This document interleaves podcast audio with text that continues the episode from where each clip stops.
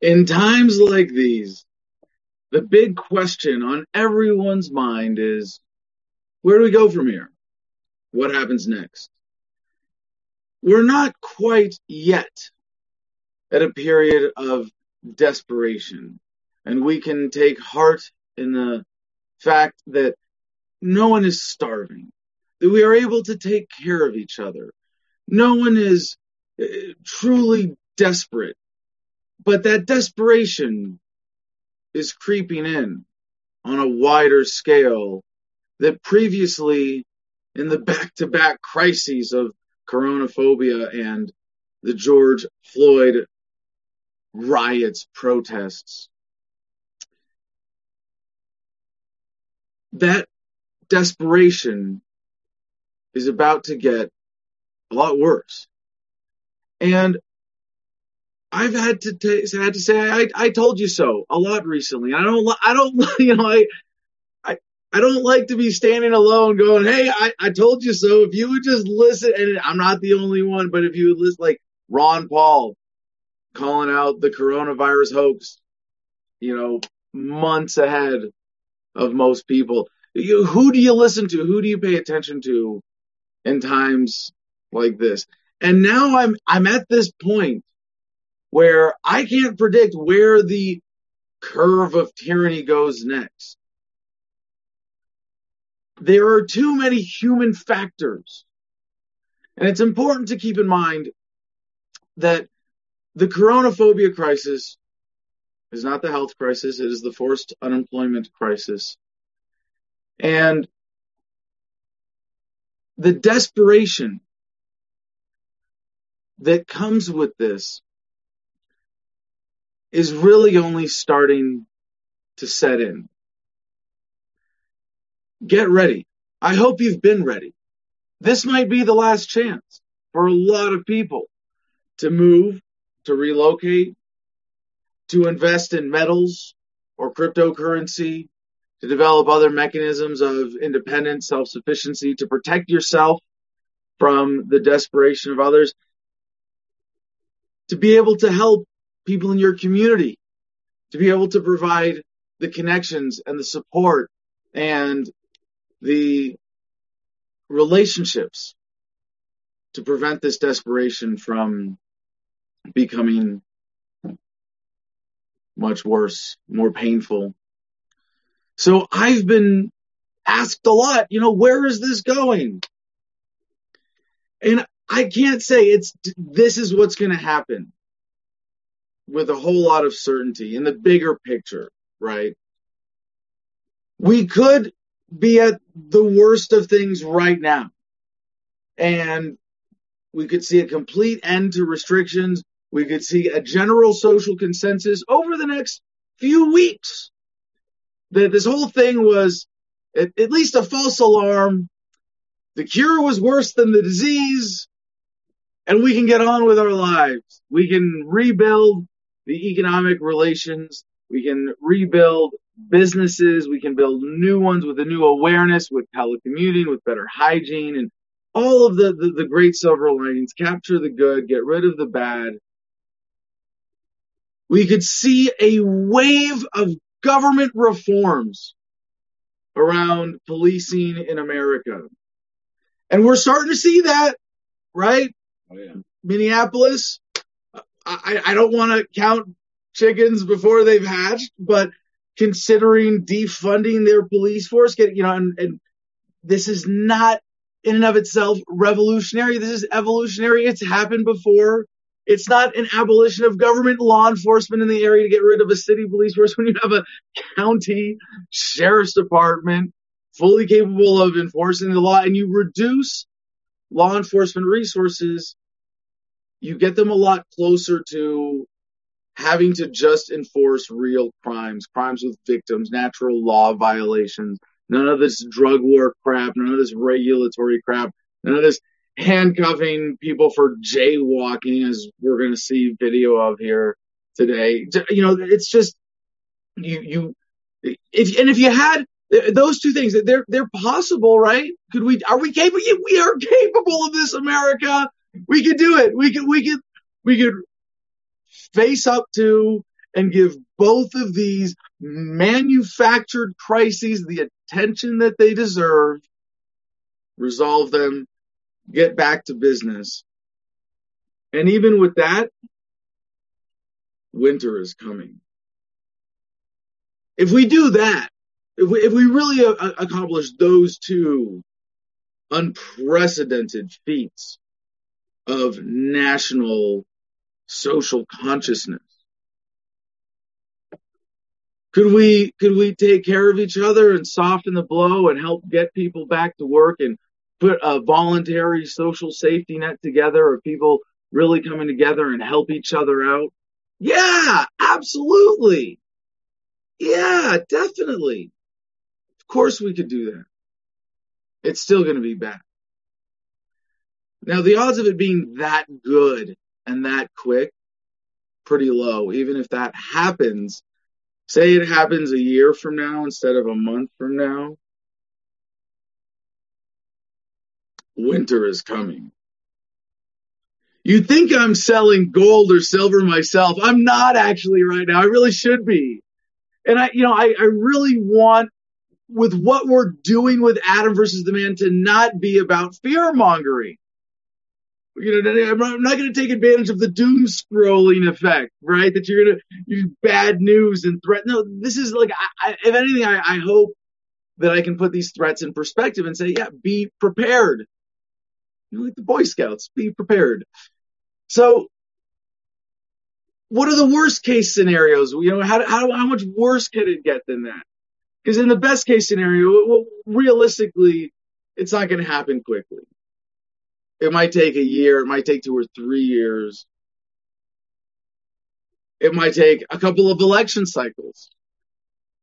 And the effect of the suppression of the forced unemployment crisis, of the economic manipulation remaining in place over that time is going to create, and you know what? I keep referencing this story, Jim. Rob Michelle, JP Morgan analyst saying that the conventional economic analysis here that just the unemployment crisis we're experiencing today is going to take something like 10 years to recover from. Winter is coming. 10 years to recover from that unemployment crisis is from the depths of winter, which would be coming in the next one to three years from now. Uh, we're not there yet. Close. Things get better, like, you know, the V-shaped recovery it, it's not going to be V. It's a V with one much flatter side, right? Even with that, man, there's oof, winter is coming. Now, if it's worse, like what are the like, how much worse could things get? Trump talking about sending national troops in to Seattle to downtown, not downtown, but to Chaz, the Capitol Hill region, Capitol Hill Autonomous Zone, to shut it down. Oh, that's definitely a story we're going to get more into today. Could this be used for an overall expansion in police powers and budgets? I kind of doubt it temporarily under coronaphobia and the, and the general martial law we've got where you can arrest someone for not wearing a mask in some states, like if you feel like it, or if they don't, yeah, I mean, there's just, it's crazy what cops can get away with right now. Could that, could it stay that way for a while? What kind of cumulative negative economic impact could that have? Preventing people from getting back to work. If the law enforcement function is able to continue to now it could be not as bad for a lot of people, you know, in the way that cops are able to be cool about some things. You know, you couldn't get your registration fixed because uh, DMV, because Corona, it's cool, man. I'll give you some of that's happening, and in a sense, that's happening with the legal system in a bigger way, letting out criminals from federal prisons and, and, and overcrowded jails at state and local levels, at all levels. It's happening, right? A lot of, uh, you know, stuff that you would have to appear in court for in person, just courts being shut down. There's going to be a huge backlog, you know? I don't know about you, Jim, but I've, I've got people I know personally dealing with probation issues who had a court date and it was like, eh, they're getting continuances to, which means in, you know, legal terms, just a, a complete deferment. Uh, things just being waved left and right, you know, like that's, but if jails are staying full and police have more power to rip you off, to, you know, restrict your economic activity. Like that's really what it comes down to, widespread economic suppression. Because it's all engineered, all the responses. So the rich get richer and the poor get poorer. Right?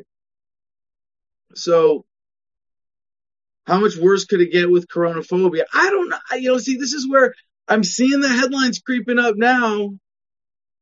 Second wave coming. States are Arizona right here. Super hot spot now. Be very, very afraid.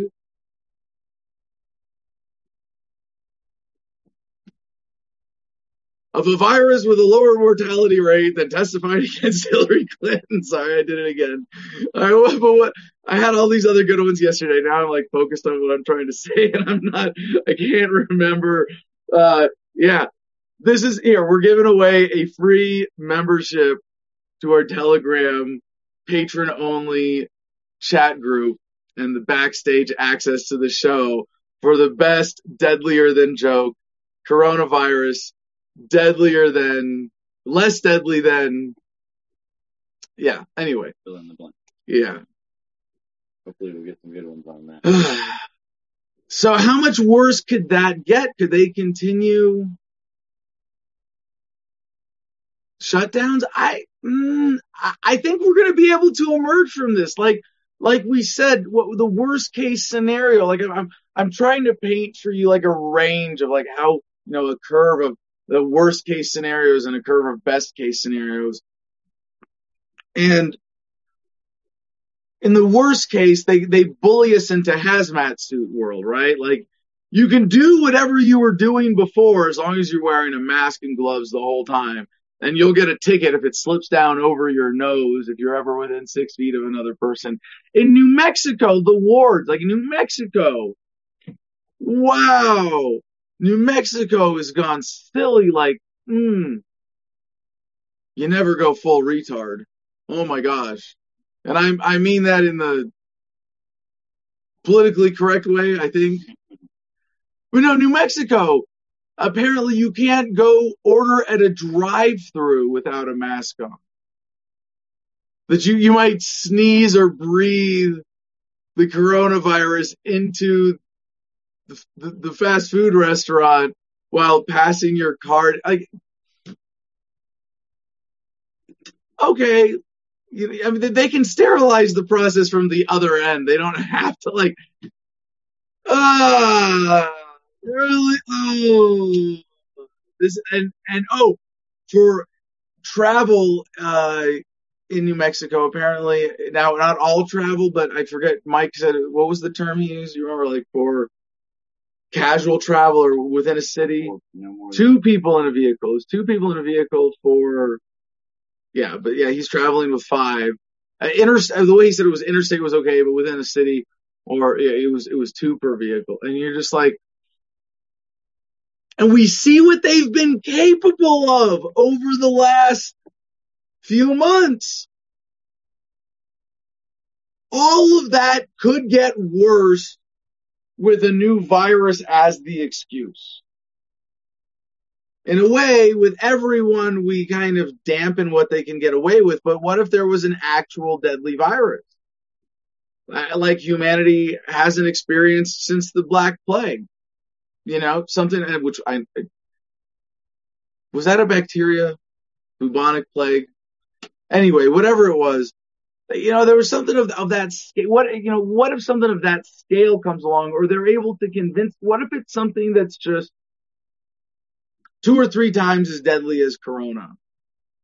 But they're able to inflate it the way that they did with corona for a while and their their response is that much worse. People defaulting on loans, credit card payments, bills, rent, mortgages, employment, businesses staying closed. Even with reopening happening, they're trying to scare us out of it already. The headlines, fear mongering, surges in cases all over the country, new hotspots left and right. Be afraid, be very afraid.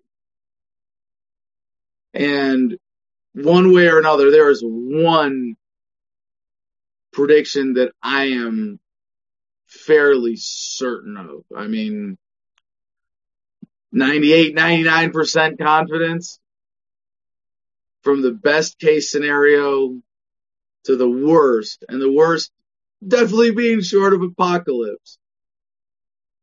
It's not time to get desperate. It's time to get prepared. But in any of these likely scenarios, everything I can see from the range of the best case scenario to the worst case scenario,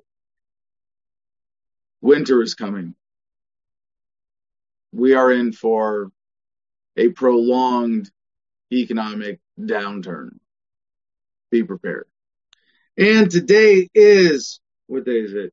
It's Thursday? It's Thursday. It's Thursday. I lost track. Man, it's still crazy times we're living and every day seems like a week sometimes when you're trying to keep up with the news. We got a ton of headlines to get through today. No guests. A lot of good comments, I'm sure. We want your best deadlier than jokes. Comment Jim Freedom is going to be keeping track of those. It is June 11, 2020. Uh, I got to apologize. I am not, I am not wearing sunglasses in the studio to be cool. Although it is kind of nice. It's a little more relaxing because it is, it is brighter. We got a lot of natural light on, on the No Force One studio right now. At the beautiful, as Ernie Hancock would say with freedomsphoenix.com, um, the beautiful Garden of Freedom here in the mountains of Arizona. And I still, my eyes still messed up. It's probably going to be through, through Monday. Um, should I tell people how gross this thing was? Should I show them for the people who are like, cause the only people who are ever going to see this are the ones who watch right now. the whole video production. Now the whole video is available later. But the people who just listen to the audio and the people who just watch the clips won't get to see it. Really. It's just, it's just, it's not, it's a sty. If you've never had a sty, good for you. You're really lucky. It's this weird thing. Some people Uh, have a susceptibility to them. I've only ever had them like at one other time in my life, and I don't. It was some weird allergic pollen response or something. It's basically a whitehead on the inside of your eyelid, and right away, like if I wasn't experiencing it, if someone else was describing this to me, I, like I get super cringy, you know, with other people's pain, you know, I'm, I, you know, more than my own even. But it's painful and annoying. And just today, it's starting to get better. It's it's not painful. It's just puffy and it's still really annoying. So you're welcome for putting on sunglasses for the show today and not subjecting you, you. to my, my little evil eye. So, uh, I, I hope that opening monologue was, uh, you know, a sort of practical one for people. You know, one of the things we like to do with Adam versus the man is not just, hey, here's the news and here's a libertarian ranting about it, but to come up with, you know, a lens on the world that is practical and helpful. And if you're wondering, hey, could things really get better? And they might for you. Uh, could things get way worse? Yes, but really not that much worse, at least in, in, in the near term. At least it's, it's not, it doesn't seem likely. Seems like of all the negative dynamics of, of society that we're experiencing right now, the checks and balances upon them are strong. As John McCain would, would have said, the fundamentals of the economy are strong. I don't have a good John McCain voice. Anyway, um, but if you can have confidence, if my analysis there and this, you know, this came out of our conversation at the campfire last night with uh, with with Helen and Peter.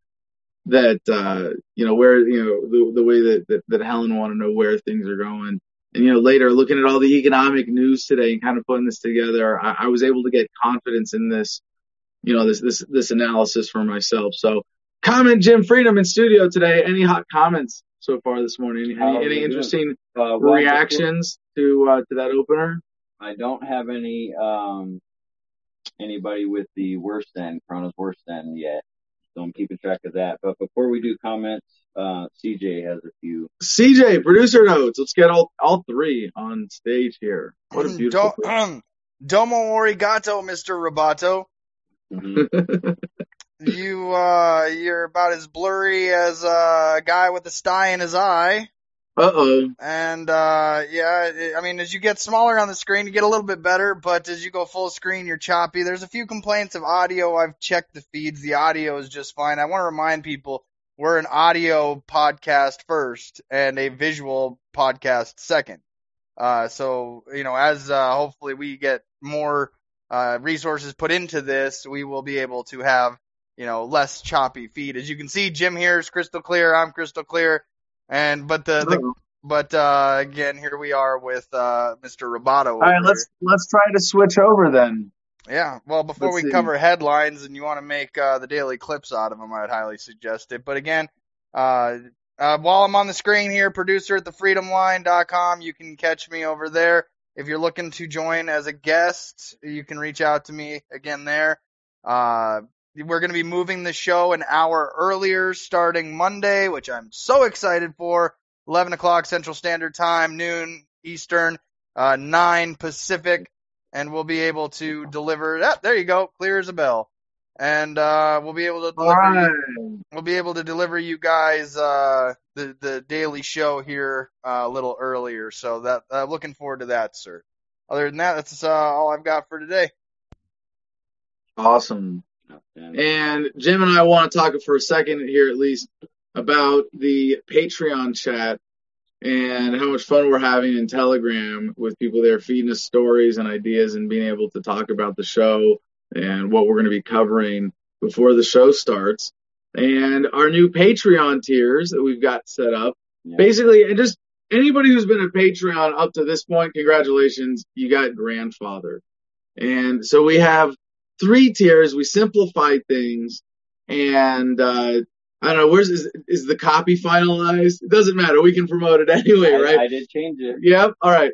Well, we're gonna be. Uh, we're always open to changing this and and you know answering your requests. If someone says, "Hey, Adam, I want," so what we have, like we have three tiers: good, better, and best. So our good Patreons, our good patrons, are the ones who give us five dollars a month and get access to all the cool behind the scenes stuff and patron exclusive content that we put on our Patreon page. Ten dollars a month gets you the backstage pass. That those those are our our better patrons because they're better people. Basically, that's that's what we're trying to say here with these with these tiers, obviously.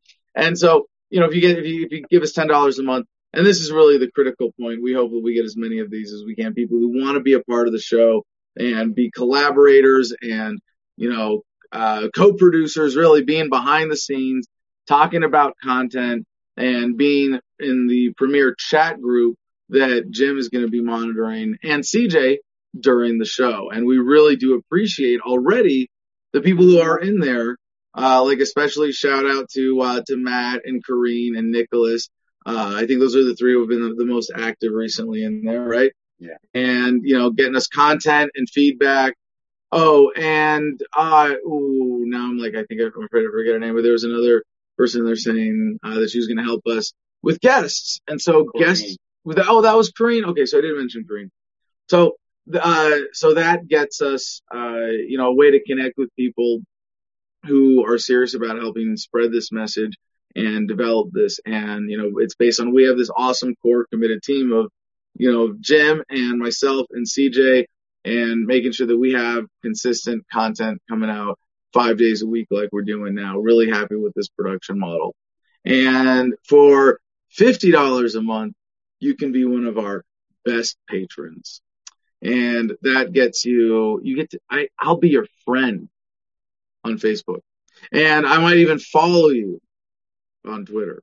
Uh, whatever you know, whatever you want for social media connections, and uh, you get to be in the front of the line whenever we do guests or callers uh, from our backstage. It's one of the cool things about being backstage. It's really cool to just pop someone up, and if they if they've got the link, it's a really cool platform that CJ's got set up for us uh, to to have guests and bring on live callers. And it's just great. Today's technology, if you've got a decent connection with a smartphone, uh, you want to plug in through our Telegram group, you get the link. You're in the backstage. You can send a chat and say, Hey, I want to come on. I got something to say about this. If you're one of our best patrons, one of the best people out there, we will definitely get you up on the front of the line there.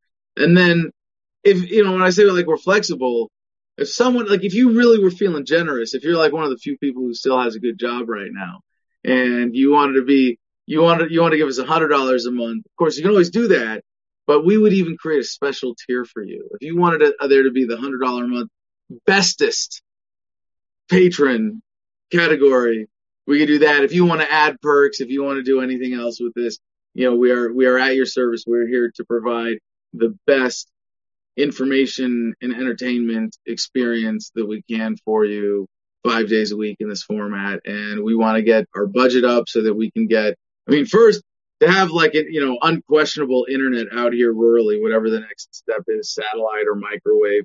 You know, we're not there yet, but, uh, to, to build a studio, to get social media people on, on board, uh, as volunteers or staff, all these things we want to do to make sure that we build this conversation, the community around this show of people who comment and question me and challenge me and make sure that when we do say that we're trying to provide uh, a good practical overview of world and uh, world events from an American libertarian perspective. I think that's a good way of putting it.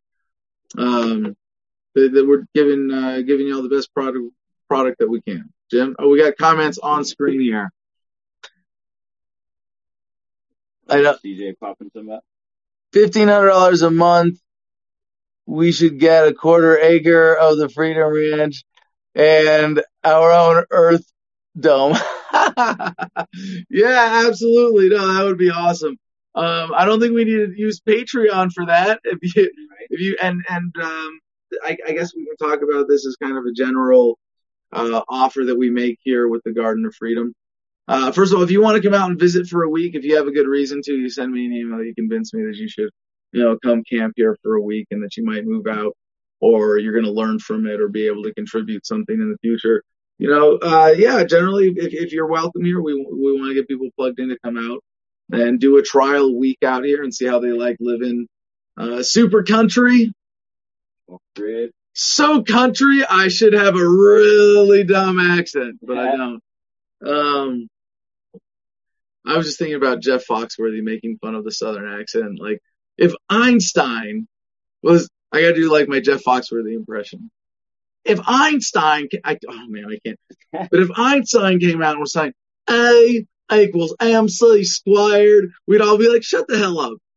Al, get back now. Shut up, Al. Go, go brush your hair and comb your teeth. Right? But because he spoke with a German accent, you know, it was, we took him intellectually seriously. Uh, but no, if, if anybody wants to come out here and, you know, be out here for, uh, for a week as a trial, we really encourage that.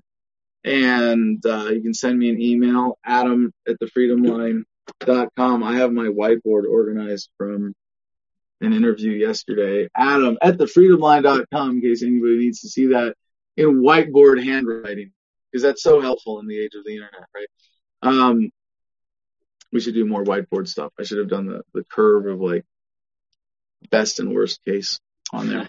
Anyway, um, where where are we going with Uh, that? there's a couple comments here. You told me to remind you about Matthew Baxley in the backstage chat. Let's do it. He said if you're going to talk about sports, Washington, parentheses, slave owner, Redskins, parentheses, racial slur, are Ah. still a team. Hypocrisy, question mark. Yeah, that's a good question now because I've I've covered this in the past. Like this, the Washington Redskins name controversy came up when I was doing Adam versus the Man from the apartment in Virginia in 2011, 2012 timeframe. Yeah. Um, even when I was in jail and I was getting my news from the Washington Post or the Washington Compost, as Mark Levin would refer to it. Mm-hmm. Um, and I, I, I was confident in my analysis of like, this is a low priority. To identify with or celebrate a race, you know, even with a, with a, with a, you know, if, if, you know, I can imagine Carlos Mencia joking about them Redskins, not them N words. Like that in and of itself is, is, is, is a particularly loaded term. You know, and I would say, you know, for the, for the Native American community, for a lot of people, redskin is, is also, but not by itself as a term charged the same way. And I wish the N word was demystified at this point. Like, and it's not quite. Maybe it never will. Maybe it never needs to be.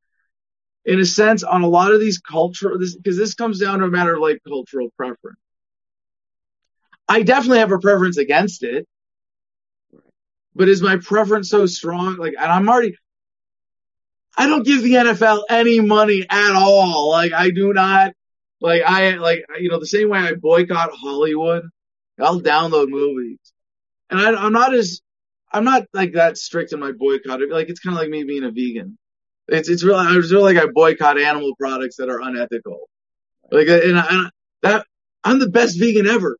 I'm just a personal choice, conscious consumerist vegan. That means I don't have to be a dick about it. like if you're serving meat, you're making stuff like, okay, cool. I didn't buy it. I didn't order it. I'll eat it.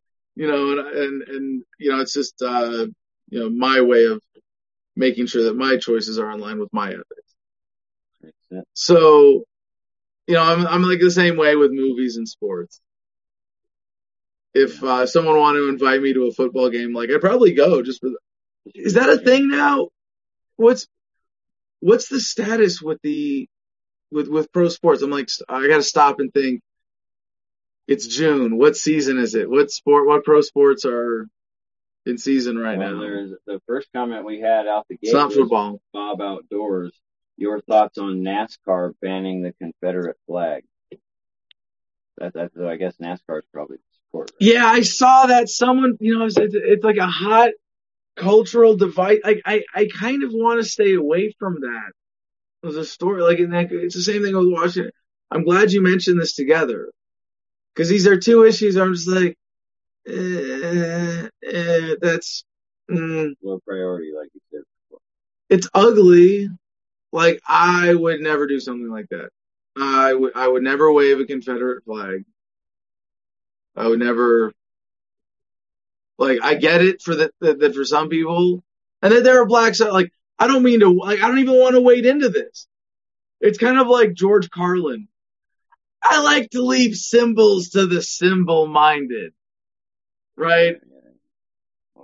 If if you really care about symbols, you're you're kind of you're dumb.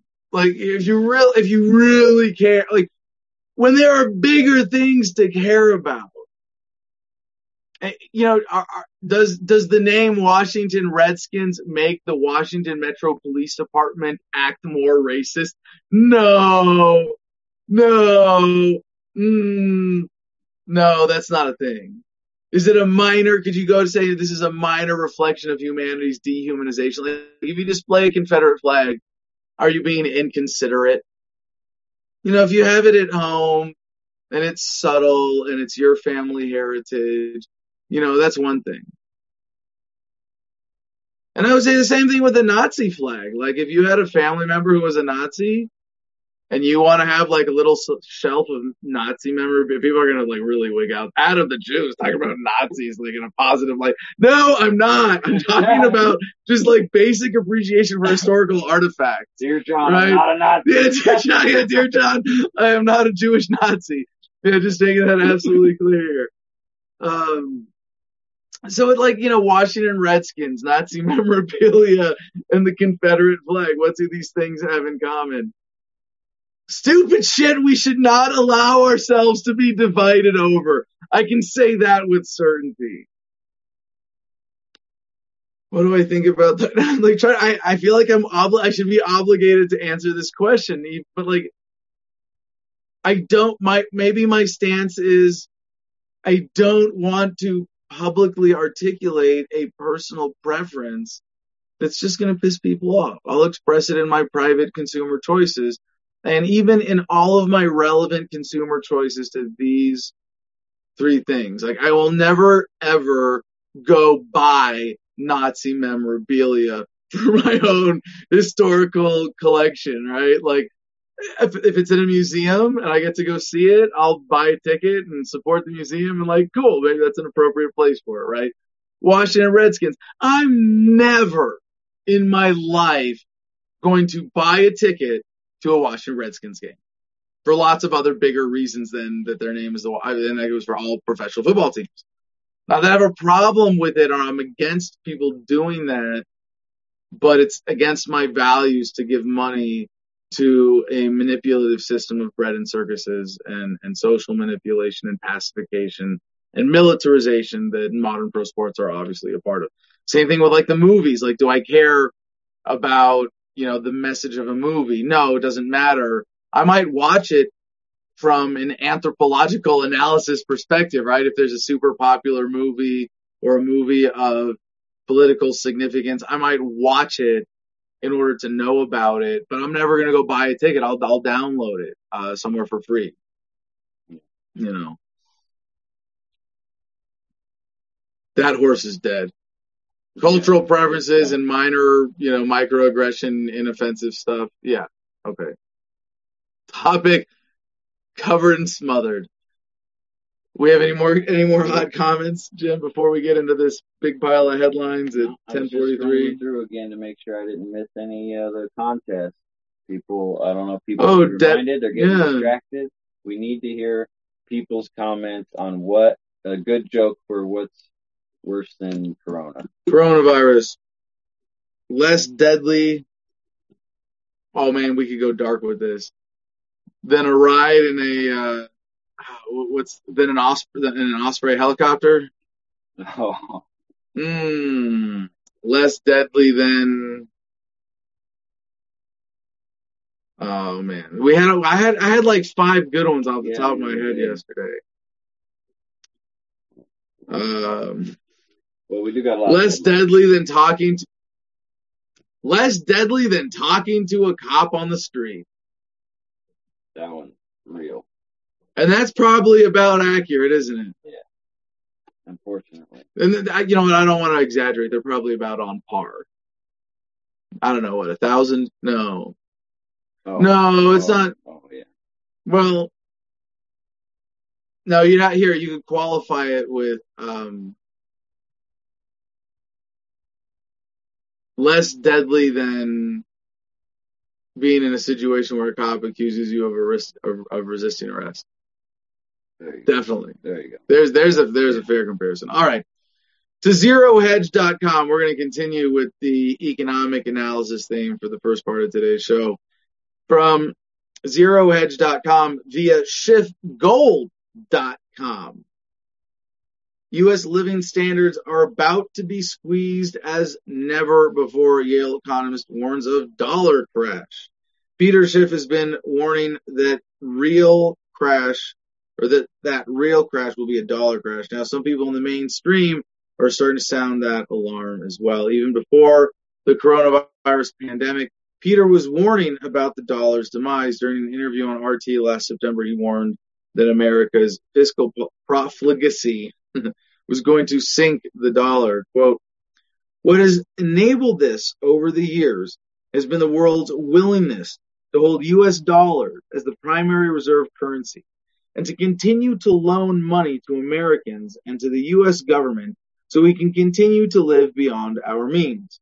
We can have enormous government programs that we don't pay for, and we can consume all kinds of goods that we don't manufacture, And we can live in an economy based on consumption and debt without having to save or produce. The world has done that for us. And I think this is what's going to come to an end. I think we're going to see a collapse in the value of the dollar. And when the dollar does collapse, America's power is going to dissipate. And Americans are going to have to deal with the reality that we've hollowed out our infrastructure. We've been living beyond our means. And there's going to be a day of reckoning for these years of excess. And this is an echo of the story that we brought you, was it yesterday, I think, about now can we finally collapse the dollar empire? And it's because what uh, Mr. Schiff is d- describing here is not just about the uh, U.S. economy and the turmoil that we're seeing here and Americans waking up and rejecting the dollar and the political support for a corrupt fiat currency system fading, but the global mechanisms of people being bullied into using the dollar as the world reserve currency failing, people opting out. And we saw the first, I'm really wary of these kinds of stories. Jim, you've been plugged in to the libertarian worldview narrative for how long now? Um, couple uh, years. No, when did we meet? Like that wasn't that one of the first tours? That was like five or six yeah, years six ago. years ago. So at least since then, you've been aware of the, the libertarian narrative of the world and, and understanding you knew what a fiat currency was from Right. pretty early on in your process there. And, you know, I, I hate to diss Ron Paul on this one, right? But, and he's always more measured and, and, and precise in his language. Um, you know, he'll say headed towards a dollar collapse. He's not one of these alarmists, you know, and it's because Ron Paul is so credible in this um, and saying, you know, the, the dollar is, is being weakened by the, you know, Federal Reserve System, by printing money, by uh, borrowing, inflation, yada, yada. But then there's all these sort of vultures around him going, the dollar's about to collapse. Buy gold now. Buy gold now. Buy gold. Buy my silver now. Buy now. Buy, you know, and it's like, whoa. Yeah, but I'm not buying from you because you're not the most efficient place to buy. And I should have pointed this out, right? I wouldn't, you know, I, I, I've promoted good businesses in the past, but it, that, that are not in business anymore. But when it comes to, to, you know, buying gold or silver, treat it like a commodity. And if anything, if there's a way that you can get it, like you can, you can order it online and there's a, there's a trail, right? There's a record of it. Whereas there are ways that you can buy it in person where you can give cash and, and buy, you know, one ounce silver rounds that are, you know, kind of as, as liquid money. But Jim, you've been hearing this whole time, right? There are people, go, the dollar's about to collapse. The dollar's about to collapse, right? Does it, does it, Oh yeah, have you, have you picked up on this as like this pattern wearing thin yeah, for a long time. Since Nixon took us off, took us, took the dollar off the gold standard, right? 19, was it 1971, 1972? Anyway, so right now there's, there's, and, and there have been periods before where the, uh, the dollar doomsdayers have, have crept up in prominence, right? You notice this even, even over the last six years, like, uh, well, I don't know, go, you go back to like 2008, especially, um, the recession and the bailouts was the housing crisis and the, the related financial crisis and the bailouts. And you were, I mean, you were paying attention to the news during that time. And there were a lot of doomsdayers, even in just the, the general sort of mainstream news conversation. Some people saying the dollar's going to collapse. Some people saying there's going to be major upheaval, things like that. And yet Here we are, another period of upheaval. And you, oh my gosh, it's bigger. Well, everyone is bigger than the one before. And you know, and it, it's is this going to be the one? Is this going to be the one? I I don't know. The people running the system, I love saying this, literally have the best mathematicians that money can buy to keep their system propped up, to keep it going. They can manipulate this really until the wheels fall off. What does that mean? Like, like, and you know, eh, some people, but but Adam, look, what you just said proves you wrong, and that if, if people around the world, if they stop using the dollar as the petrodollar, if they stop, you know, uh, if they stop doing all these international trades with the dollar and the global reserve currency, it's going to collapse. Yeah, but if governments are all still backing some form of fiat currency, and there isn't a real paradigm, and it's good, like a shakeup in this day and age is going to lead to bigger Bitcoin and, and, and gold and silver adoption. But like, what if that, what if they, there's a virus that makes you can't use physical gold and silver because it's the virus is live on the surface of those metals for up to 30 days. If you, you know, like, and you, all right, fine, we'll sterile handle all of our silver. Okay, fine, whatever. You, you know, we get around it, but, uh, could they effectively outlaw cryptocurrency? Yes. Absolutely. It'd be hard, but you see now in the, in, in, in the, w- because here's how they could do it, right? They keep people locked down and shut down and in their homes and somewhat isolated. And then they start arresting individuals and kind of disappearing people, but doing it in a visible way where it's like people know, oh shit. And it scares most people. All, all they have to do, they don't have to make it impossible. They don't have to make it more illegal even. All they have to do is scare adopters away, and that's why Ross Ulbricht, drugs on the internet, mafia, kingpin, murder for hire. It's like a, that fear mongering that they use.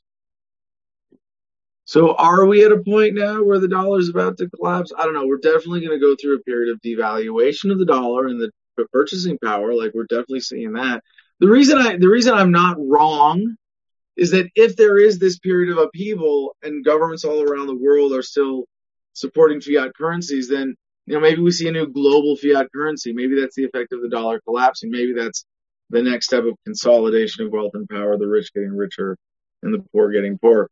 So moving on to another story from zerohedge.com. Third of renting Americans worried about next payment as recovery hopes fade. This from Tyler Durden. An alarming number of Americans are having trouble making rent payments amid a period of high unemployment and an unfolding depression across the U.S. At least 17% didn't pay their latest monthly rent, and an even larger number of folks are worried about missing upcoming rent payments as the squeeze on households is getting worse, reported Bloomberg, citing the U.S. Census Bureau's Household Pulse survey. Census Bureau's household pulse survey showed in the last five weeks through June 2, 31% of households said they had little or no confidence about paying rent next month. The survey showed 11% of households with a mortgage skipped servicing payments last month and 16% said they wouldn't be able to make payments in the future. The consumer is in rough shape despite President Trump touting of a V-shaped recovery and how the stock market is at record highs. Households, mainly ones of the bottom 90%, are getting absolutely crushed in this downturn. This sets the stage for a consumer that died with a bang because in a time of virtually no visibility on job prospects, economic recovery, and how the pandemic is resolved, consumer behavior suggests winter is here. Yes, the theme of the show today. So we could keep going with this. There's so much more economic news, but on to the next story from CNBC.com. Dow plunges 1,000 points, heads for worst day since April as airlines and retailers drop. we brought you the story from uh, last week of JP Diamond uh, or Jamie Dimon, JP Morgan CEO, finally admitting uh, in, in, I shouldn't say finally admitting that's a dishonest framing, but in, in a big way, publicly saying that the, the stocks are propped up by Federal Reserve spending right now. And that bubble might be popping as of yesterday. This story is from Wednesday at uh, 6:05 p.m. Stocks fell sharply on Thursday as coronavirus cases increased in some states. I guess this is updated. Maybe this is the wrong date. Uh, no, 604. Updated, I'm sorry. Updated 20 minutes ago, excuse me, in the headline, not in the byline. Stocks fell sharply on Thursday as coronavirus cases increased in some states that are reopening up from lockdowns. Shares that have surged recently on hopes for a smooth reopening of the economy led the declines. The Dow Jones Industrial Average traded a thousand points lower, or 3.8 percent. The S&P slid at 3.1 percent, while the Nasdaq Composite dropped 2.2 percent. Now, you know what, what this represents is a big pool of resources and the relative value next to the dollar that these things are all measured in. You know, points are just, you know, one way that they describe that pooling of resources.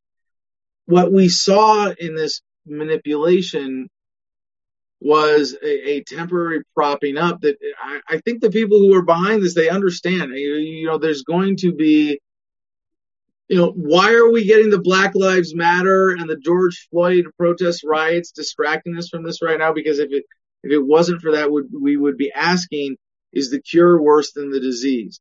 And we'd be looking for the insider trading stories to call these people out to make sure that there's accountability for those who have ripped us off, are ripping us off, kicking us while we're down, so to speak, with the coronaphobia crisis, rather using this as an excuse to keep us down economically and consolidate wealth and power. And as you know, the rich get richer and the poor get poorer. And in terms of the source of all of this, we go to our next story with CNSnews.com. Federal debt tops $26 trillion for first time, $2 trillion in just 63 days. When, oh, when are we going to flatten this curve? I, you know, I, I almost like, you know, you, you look in the story here, uh, you know, you scroll down, you can see these graphs, these charts, but it's, you know, I almost want to pull up a different one. It, it doesn't matter. You guys can picture it. You've seen these. It's just this hyperbolic exponential growth rate of the federal debt and the deficit. And it's in part due to population growth. You can't like if, if everything was constant, this thing would still grow exponentially, but with a much flatter curve. And with the other factors here, the Federal Reserve System, the creation of money through fractional reserve lending, you have this uh, deflation of the currency that is responsible for part of the curve, but also the increased scale of the ripoff that they're capable of through modern bureaucratic governments. And as much as I am the optimist of the long run, in especially in you know looking at Steven Pinker's work, if you haven't read uh, Better Angels of Our Nature or at least seen you know one of his TED talks like the surprising decline in violence, please go check some of that out and, and understand how human violence is on a, a pretty consistent decline over human history. Two steps forward, one step backwards, and a lot of people go, but Adam is a libertarian you have to be able to see that uh, we're, we're, we're this huge, you know, negative trend of modern bureaucratic governments over the last hundred years or so with modern technology of communications and fiat currency and the printing press and, and, and so on, them being able to manage these systems and processes by which we are ripped off in a larger scale. And so much more of our lives are dominated by coercion through regulation and taxation and, and economic suppression and so on. And while all that is true, uh, I, I still hold true to my belief of the general progress and that all of this is one major step backwards in a process of many, you know, two steps forward, one step backwards lines uh, on, on many different dynamics happening simultaneously. And the bigger ones of productivity, of technology, of love, connectedness, you know, those things aren't going away. So, you know, don't be afraid, even though you see this exponential curve uh, you know, and it's tempting to go, oh, that's because that's why the dollar is going to go down. And, and, and, you can look at the other big decline trend line of the value, the purchasing power of the dollar over the last hundred years, where you, you've seen these graphs, right? You know, for the dollar with the little jagged line cut out over it, showing that, the, you know, by different analyses, the dollar's lost, you know, 93 to 98 percent of its, its purchasing power, uh, since 1913. And, you know, those, those are scary. Um, but you know, I would, I would still, you know, I don't want to say, like when I say that winter is coming, it's very important to note that I'm not saying apocalypse is coming. It's not. Even with a, a full, any collapse of the dollar is going to be a drawn out one. There's going to be room for transition.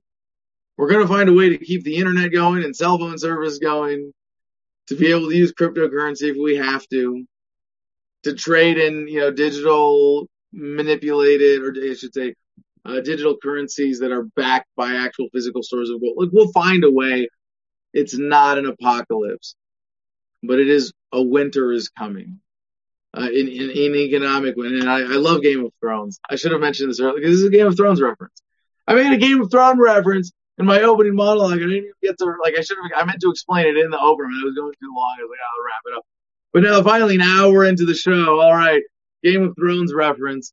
Um, yeah, like it's uh the you know Stark House of Winterfell is their motto is winter is coming. They're the northernmost um, recognized kingdom of the seven kingdoms of Westeros. Yeah, I'm that much of a nerd. I've seen I've seen every I've seen the there's, there's eight seasons. I've seen the first seven at least four times each, and then uh, eighth season I only watched once. Not because I didn't like it. I was one of the few. I liked season eight. I mean, yes, there are reasons to criticize it, and they left a Starbucks coffee cup in one of the scenes. That's hilarious. so the, the, analysis, you know, general um, feedback on Game of Thrones season eight was that they phoned it in. Yeah, yeah, yeah. It was still great. It was amazing, powerful, and like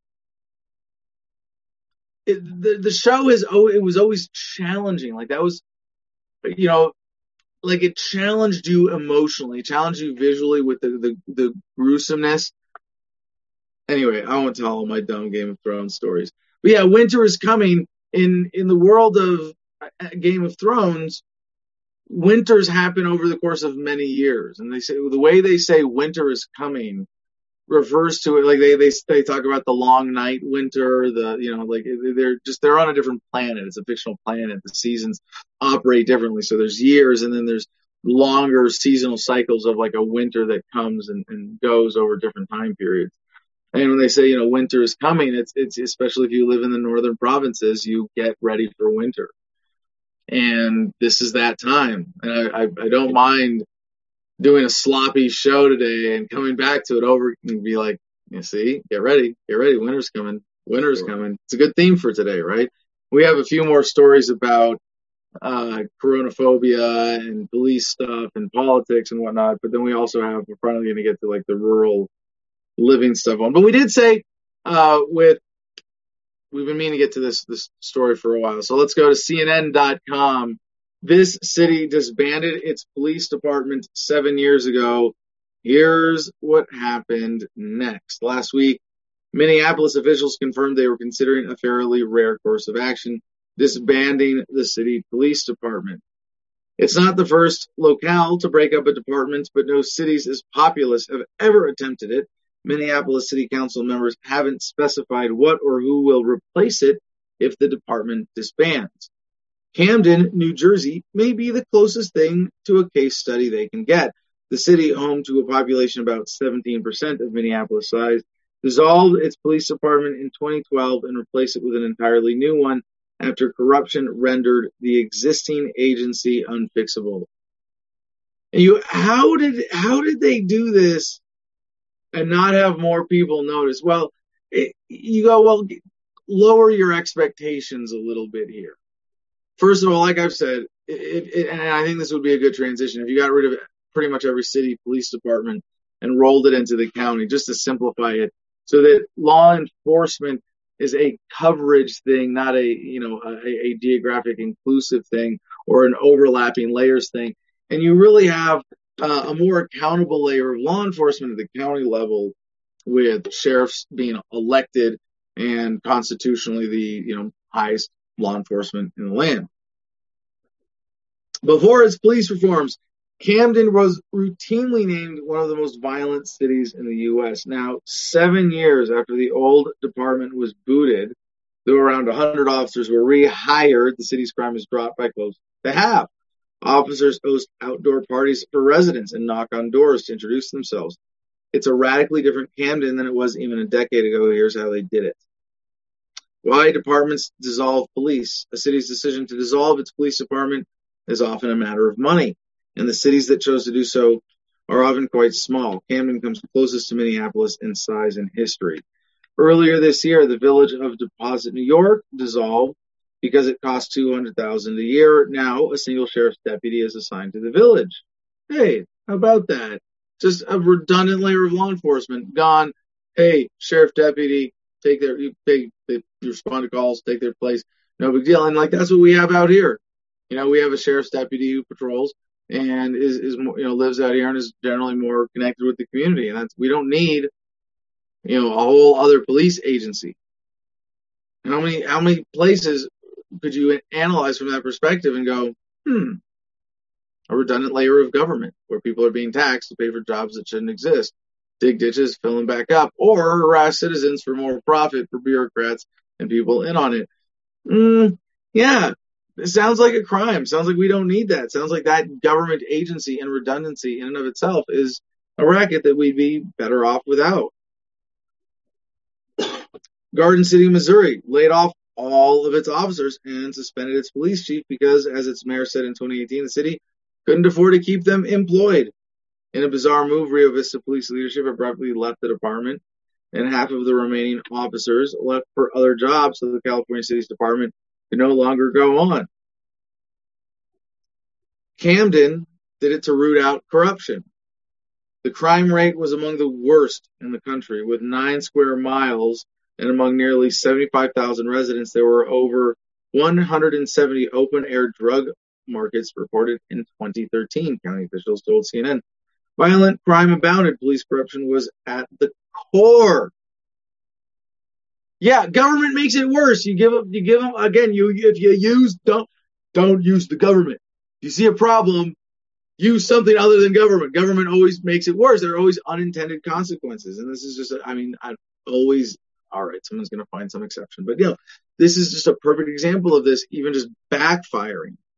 Lawsuits filed against the department uncovered that officers routinely planted evidence on suspects, fabricated reports, committed perjury. After corruption was exposed, courts overturned the convictions of 88 people. So in 2012, officials voted to completely disband Beyond Reform. And the Camden County Police Department officially began its tenure. No other city of Camden size has done anything quite like it. So they didn't get rid of policing even. They just got rid of an agency and replaced it with another one. Like it's, again, keep your expectations low here, people. The, the, the government, like even in Minneapolis, if they just said, all right, we're done. This thing is beyond reproach, you know, or beyond repair. We're going to, we're going to get rid of this thing and we are going to rely on county law enforcement. There's going to be a lot more money going to county law enforcement to do a lot of the same things that the Minneapolis Police Department was doing. Now, they'll do a lot less. Again, I, I'm not saying this is bad. This is very exciting. Big positive reforms. A great, very important direction of getting law enforcement down to the community level, uncorrupted by central authorities, either in budget or in policy. And just by that, you're going to get way more in line with the natural law. This is incremental. Do not expect a revolution in policing. And this is again why I say, you know, in terms of flattening the curve or like getting getting everything that we need and the attention, you know, of, of reform. It's going to be a long time. How the new Camden police changed its approach. City officials had two objectives in remaking Camden's police reducing crippling violent crime and making residents feel safer.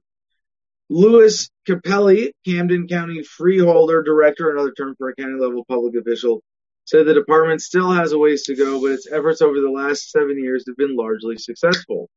Back then, residents of Camden City absolutely feared the police department and members of the department. He told CNN they, the residents, wanted that to change. Violent, but yeah, People are afraid of police. Can we, can we finally talk about that? Yeah, yes. Can, can we change that? Like, hey, this is, hey, you know how there's this, like, and you know, in the bigger picture, I've talked a lot about how government is not going to end, or at least as we know it. You know, and, and I, I think even this anarchist framing of government ending, like it's not going to end; it's going to transition to something effectively voluntary and or irrelevant as an institution as it gets replaced with better things, or you know, be, transitions to voluntary, you know, as it's phased down to the community level. But I got this from Stefan Molyneux. He said, government will not end with a bang, but with a whimper and a yawn. It's gonna be boring. Oh yeah, we're man, we're stop doing that. And and this is this is the like like I've said before, you know the, the, the progress, the real progress towards freedom comes not in the periods of upheaval so much as the quiet times of progress in between. And and there's going to be a, a you know following this period of upheaval, if we're ever allowed out of it, right? If they don't just keep pumping us with fear porn, if, we come out of this and we go, okay, you know, these, this is the conversation that we need to have. And this is, it's going to be like this. Hey, you know how we're kind of afraid of cops? We don't like that. Let's change. Let's, let's talk to the cops and let's fix this. This is a very like normy thing. It's not because a bunch of people woke up and became libertarian or started reading political philosophy or understanding, you know, police civilian relationships. It's just because and we have the time, we have the luxury, either we're all on welfare or corona unemployed, or we're just, you know, employment is so good that we can on this. By the way, another possible positive shift is that a lot of people are going to be able to survive and thrive with part-time jobs.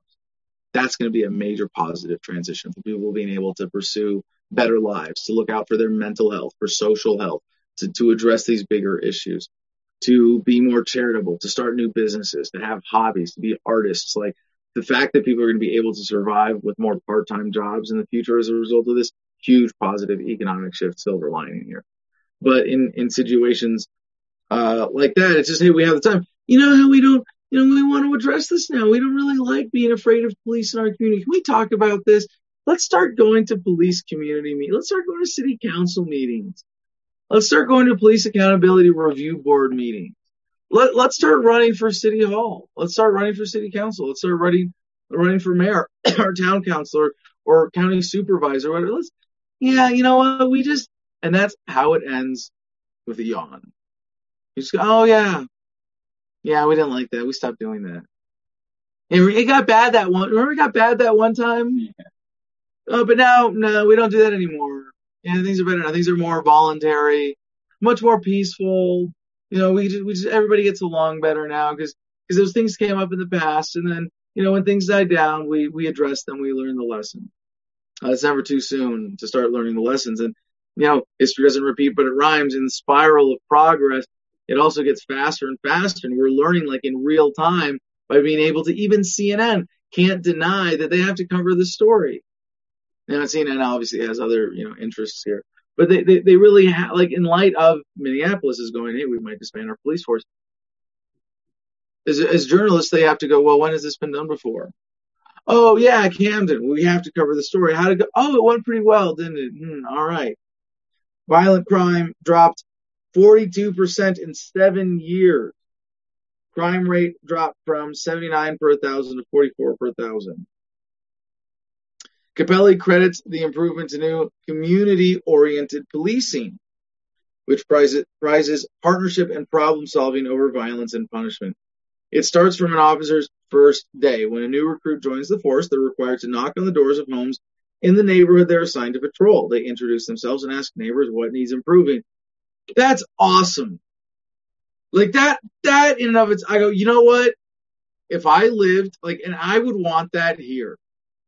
You know what I, we don't have, even out here, as rural as we are, we really don't need it, and hopefully eventually never will. But I could imagine if this community got developed enough that we had a juniper wood security force that was a community safety, and we kind of already do with the volunteer fire department, which is awesome because they respond to like medical calls and other emergencies. And we have the sheriff's auxiliary, right?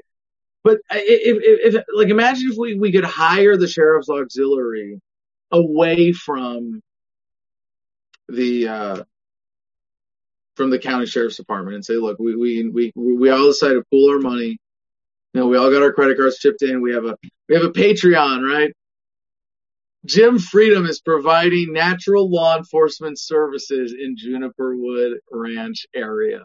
You got it. And, you know, um, Jim has better things to do. And no offense, but you're not qualified and I wouldn't, but you'd be a good, you'd be better than any cop and you would be providing a service and you would go out and I would think if I'm chipping in, I would like this guy. I'd like his number. I'd like to be able to text this person. If I'm chipping in 10 and, and I could see if I was in a, you know, in the position I could chip in, you know, fifty, hundred bucks a month and say, you know, that goes towards, you know, Jim Freedom, Officer Jim Freedom, Peace Officer Jim Freedom salary, Peace Officer Jim Freedom of Natural Law Enforcement Services Incorporated, right? You know, out here, um, I would want you to come knock on my door at some point. Like if, out here, there's no door to knock on, you know, but I'd want you to leave a note on the fence and I want you to have an open house and I want to be able to meet you face to face and say, cool, man. So if you see me losing my shit because someone poisoned me, you know, you're not going to shoot me because now you know I'm a rational human being. I'm a good guy. This is who I am. Yeah. You know, even just having that effect in the paradigm of modern policing, changing things is huge. Training emphasizes de-escalation. Now, the ultimate accountability for de-escalation would be market forces, preservation of value, accountability for damages and liability, right? But de-escalation still is something that should be, you know, naturally incentivized. And the department's use of force policy makes clear that deadly force is the last option. It really should be a never option. I mean, the the British uh, police force are able to do this. Why can't we can't we do this in America? They're not armed. They don't use deadly force. They, you know, in in and yeah, they have SWAT teams. I know, I know. Yes, they're backed up by that. But generally speaking, um, you know, even going against someone with a gun, would would would an, someone with a gun ever shoot an officer? The only thing the officer could do is tase them. Uh, I better tasers and pepper spray. I don't know. Um, I, I would leave it to the market balance to determine whether or not an officer should be armed and the risk and liability of the people involved in the community being served. But uh, yeah, in terms of government today, I, I think disarm the police. Like really, that more than defund the police, or just along with it, disarm the police. You know, make them if they're going to do anything, they have to do it by uh, you know a non-deadly means of force. Uh, now police host pop-up barbecues and pull up in Mr. Softee trucks to get to know residents. They host drive-in movie nights.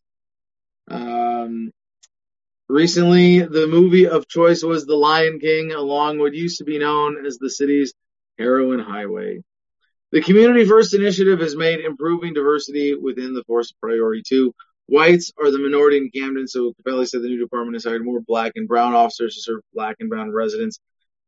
Like, I hate that this is a reality. I hate that this is relevant. I hate that we still live in a racist enough world where people are, are inclined to uh, congregate and, and identify by race. Um, and I, and I hate the affirmative action, you know, discrimination that's inherent in this. But actually, as a police reform in the current paradigm, I'm kind of okay with it. Um, because I know if we went straight to a market paradigm for, for social justice and, and for natural law enforcement, uh, the racism problem would, would get way smaller because you'd have huge de-escalation there. And if it happened now, there might be ethnic communities that are more inclined to hire uh, ethnic enforcement officers. And if that's the case, you know, uh, okay, we'll evolve that. Eventually, we'll take on the Bulworth strategy, right? We'll just keep screwing each other till we all come out the same color, and it won't matter at all. But until then, yes, I, I don't really have a problem with this. Um, Cappelli said the new department also hired over 100 officers who were in the old department. They joined a department which now has over 400. So basically, they, they got you know three quarter new and a whole new leadership and organization. And you know this is uh, this is just a really positive indication of police reform that's on the horizon, learning from the lessons of Camden. And, you know, as, as libertarians, it's kind of like, when are we going to win? When are, when are we going to win the, you know, we might never, you know, we might win issue by issue. I, I should say we might never win politically because we win in reality in policy in more substantive ways. And, you know, it's because of work of so many police awareness activists. And I, I go back all the way to Cop Block Pete Eyre and Ademo Freeman really bringing this message uh, to the mainstream, uh, certainly from the libertarian movement to the mainstream. The awareness of police abuse, The need for reform is now such an obvious thing. The history, even though it's been seven years, all right, we've got a great test case. Can we do this? Can we learn the lessons from Camden, New Jersey? Yeah, I think if they can do it, anybody in America can do it. We can have uh, major police reforms that, while not perhaps uh, as as much as some of us would like, can be you know even incrementally over the next few years. You know, I, I'm optimistic. I think we can do this. I think we are going to do this. I think we are going to have uh, a period over. It's not going to be overnight. It's not going to be enough to get us out of this mess right away and avoid a lot of the economic consequences we're facing. Like I said, it's not going to be over the next month or two that you're going to see uh, a massive wave of police reforms. The system's is not that flexible. But the demand, the realization, the undeniable lessons from history of cities like Camden and so many others means that over the next few years, we are going to see a wave of incremental police reforms that really have the potential of reducing the viciousness and the injustice of the police state. I think somewhere on the scale of 80, 90%. And that's a beautiful thing that we have to look forward to. Jim, does that sound reasonable? 80 to 90%? Like if we got, you know, these kinds of reforms like we've seen in Camden, like are being demanded in, in Minneapolis and so many other places, that that that would reduce the viciousness uh, and the injustice of the police state somewhere like 80 90 percent perhaps Good guess, I think. I would like to think. Hope so I would hope so. yeah all right reasonable any any any hot comments on anything so far Uh, well, we got a couple of them going on. If you want your uh the Corona ones, oh yeah deadlier than- yeah less deadly than those so far, but we might as well get them. Let's do it Coronavirus from YouTube, uh, Jonah Curry. Coronavirus less deadly than riding in Ken Kennedy's trunk. Yeah uh, I don't uh, Nancy, I don't think you have to go to trunk for that, but this is a Chappaquiddick reference. This is a bit, that's a bit of an insider one. I, the whippersnappers aren't going to get this. I get this because I'm a super political nerd, and I actually played Senator Ted Kennedy in mock Senate in college, and I drank uh, whiskey out of a flask the entire time, and was as drunk as Ted Kennedy himself, uh, as he was when he drove off a bridge somewhere into some water with a woman in the car who died from drowning, who he, he, was responsible not only for driving her into the river, but also potentially should have been able to save her. Uh, at very least, a negligent homicide that, by the privilege of the Kennedy name, he was able to uh, to cover up and maintain and be able to, to still get elected to the Senate, but not president. He ran for president, and the Chappaquiddick incident uh, prevented him from getting traction as the uh, from winning the Democratic primary. So, uh, yeah, less deadly than Riding. than a midnight ride with Senator Ted Kennedy. How about that? A little rephrasing, but I like that one. Uh, Blue City Industries. This one's easy. Coronavirus less deadly than a fart in the wind. I don't know if those are deadly, but Yeah. this is the only other one we had. This that's see, that's not fair. I mean, you have to have something that has some reasonable deadliness. And anyway, all right, next Okay, one. well, this one's long and totally random, so we'll see if you like it. From Facebook, Blake Daniel Johannes. Coronavirus less deadly than a horde of frogs turned gay by liberals that Alex Jones prophetically warned us about. Is that too much? Um, less. Uh, here's. I here actually. I think I can work with that.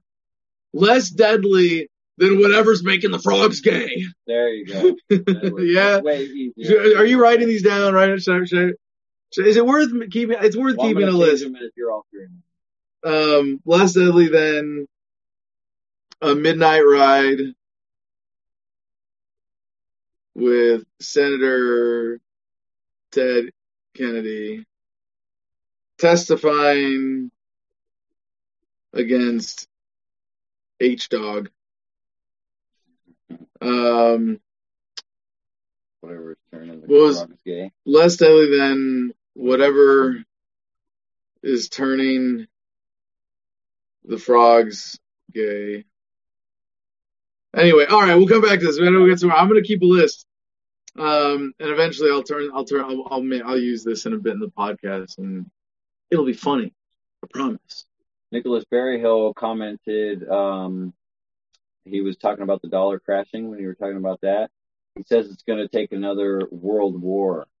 The U.S. loses, the U.S. losses for the world to go away from the dollar. What is the alternative reserve currency ready to replace the dollar? So I'm thinking of Sun Tzu, right? Art of War. If you know yourself and you know your enemy, you not fear the outcome of a thousand battles. And in that sense, you see the people and the central bankers as enemies. On behalf of the central bankers, you can look at this and go, they know us better than we know them right now. And they can keep the dollar going long enough to have the replacement global fiat currency or maybe something like Libra from Facebook where governments still have you know unlimited money creating capability or banks still have some fundamental fractional reserve lending power. It may be um,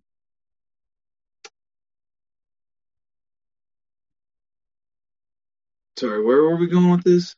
And now I'm like, man, I got I got too much I'm trying to keep track of right now. I was going to the next story. What was the comment again? Uh, talking about the U.S. dollar and the need of what was the alternative? Oh, reserve they know us. No, this is important. No, sorry, I was I was trying to put this new idea together about, you know, Sun Tzu, Oh, the art of war.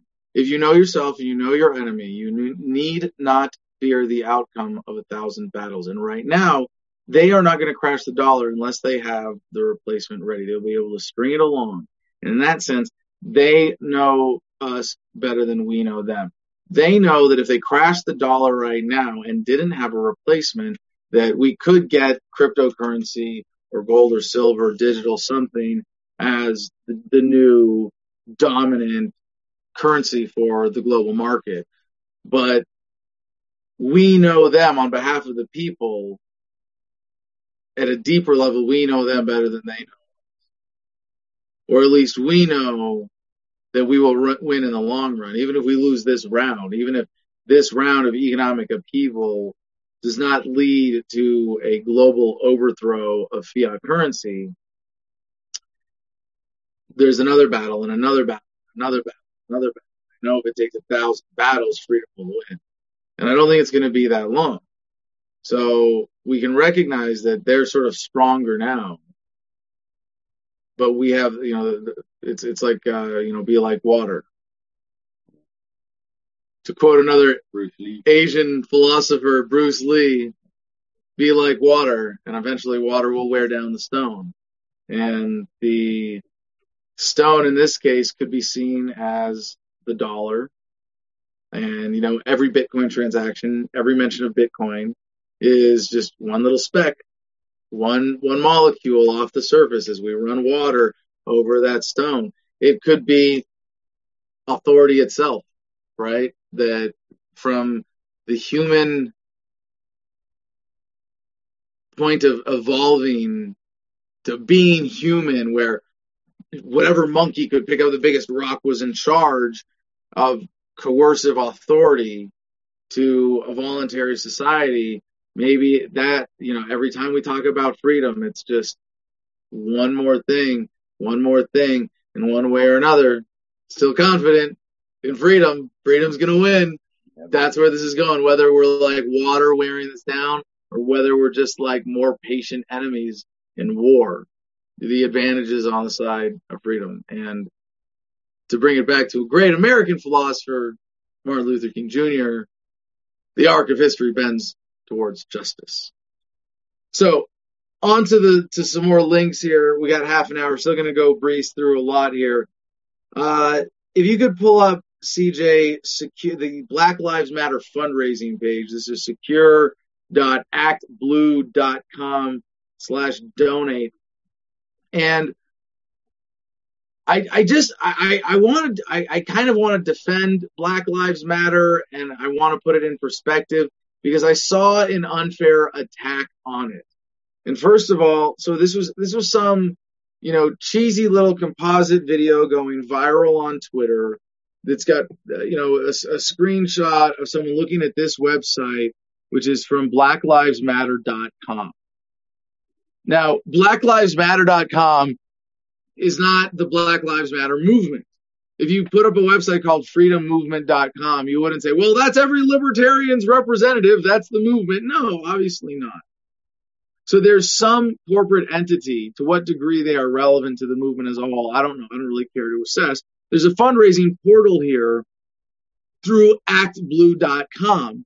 And Act Blue is also a fundraising mechanism of the Democrat Party. So there is a connection here. Uh, there is a corrupt connection here. Uh, there is a, an incentive for the Democrats to get to get Black Americans uh, voting more. Um, but the video that I saw said, "Oh, it's Act Blue. Let's see where Act Blue money goes." And it pulled up a breakdown of all the Act Blue money, and it was like, "Oh my God, look, 139 million dollars to Bernie Sanders, 79 million dollars to Elizabeth Warren and Joe Biden, and millions and millions." And you go, and, and the video was suggesting, I think it asked, where does, you know, where's Black Lives Matter money going? Oh, it's going to the Democratic Party. And you go, uh, you didn't really have to resort to that dishonest tactic to point out what's really wrong with this. One, you shouldn't donate blindly to something like this.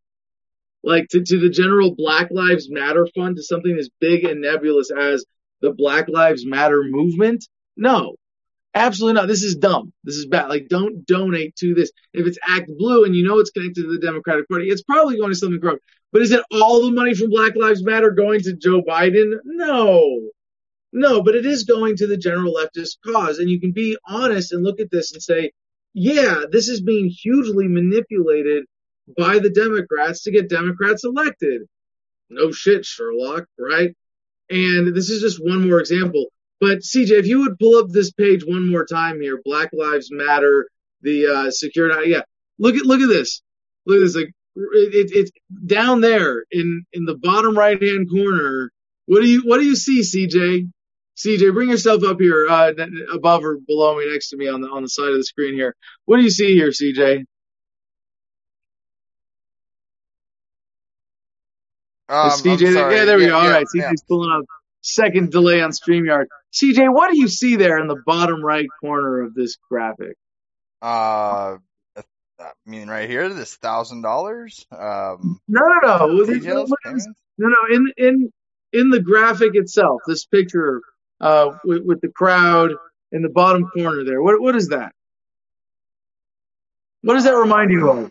Like that uh, anarcho uh, anarchap anarchap ANCAP is what it's called, ANCAP colors. Yep, the anarcho-capitalist symbol, the black yeah, and yellow flag. Yeah. I, I, think it's reversed. I don't, I don't know, I don't remember how it goes officially. Yeah, I think it's yellow, but it's black. Yeah, and libertarian colors, black yeah, and yellow and white. Really, really, I, yeah, really weird.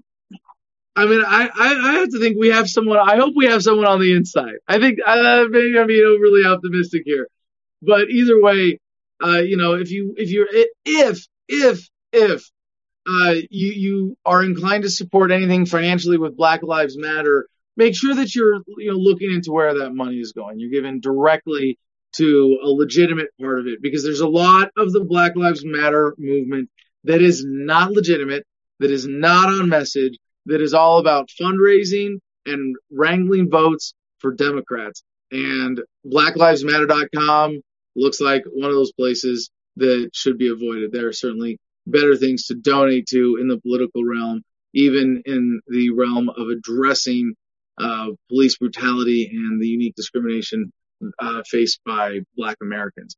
All right, so the next story related to this is, is this is really shocking, and I remember, you know, in high school and college, reading stories uh, from black authors about the black American experience in general and Jim Crow and slavery and, you know, even, you know, modern stories in the American justice system.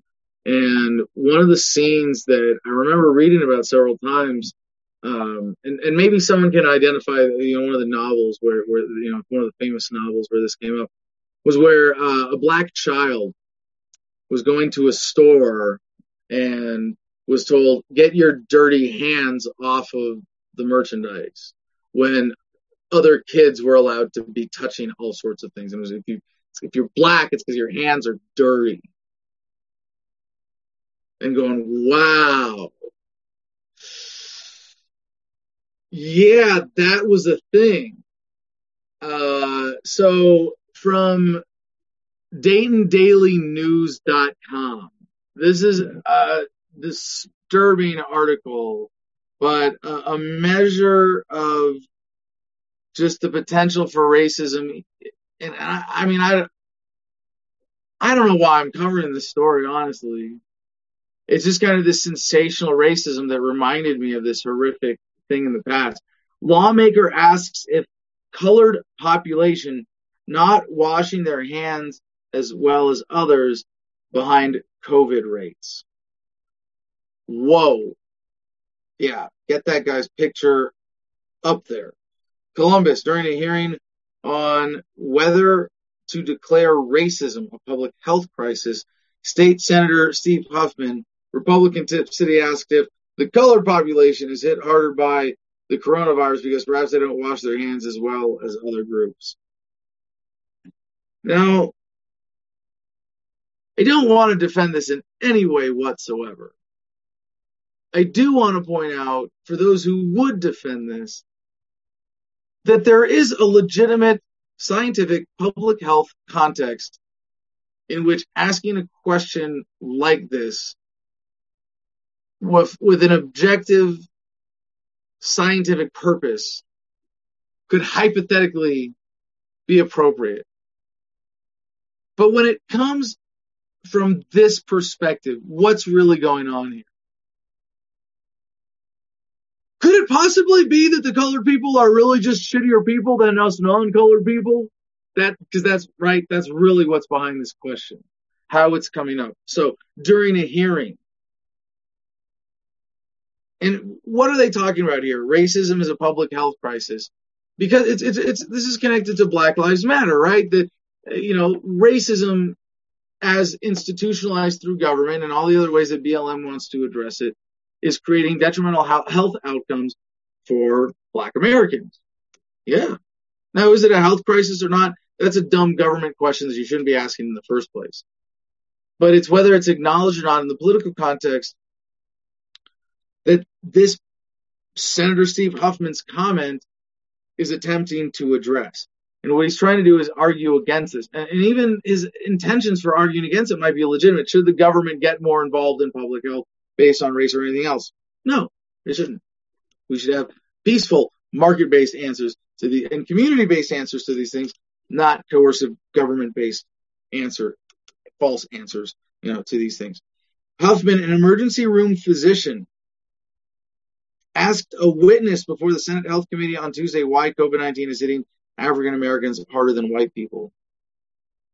And you go, whoa, this dude's an emergency room physician. Now, maybe he thinks, you know, he's thinking from that, that, that he's in that scientific context, in the political context, and maybe he just got confused. So here's the quote to give him full credit and not take him out of context. My point is, I understand African Americans have a higher incidence of chronic conditions and it makes them more susceptible to death from COVID 19. But why it doesn't make them more susceptible to just get COVID? Could it be that African Americans or the color population do not wash their hands as well as other groups or wear a mask or do not socially distance themselves? That could be the explanation of the higher incidence.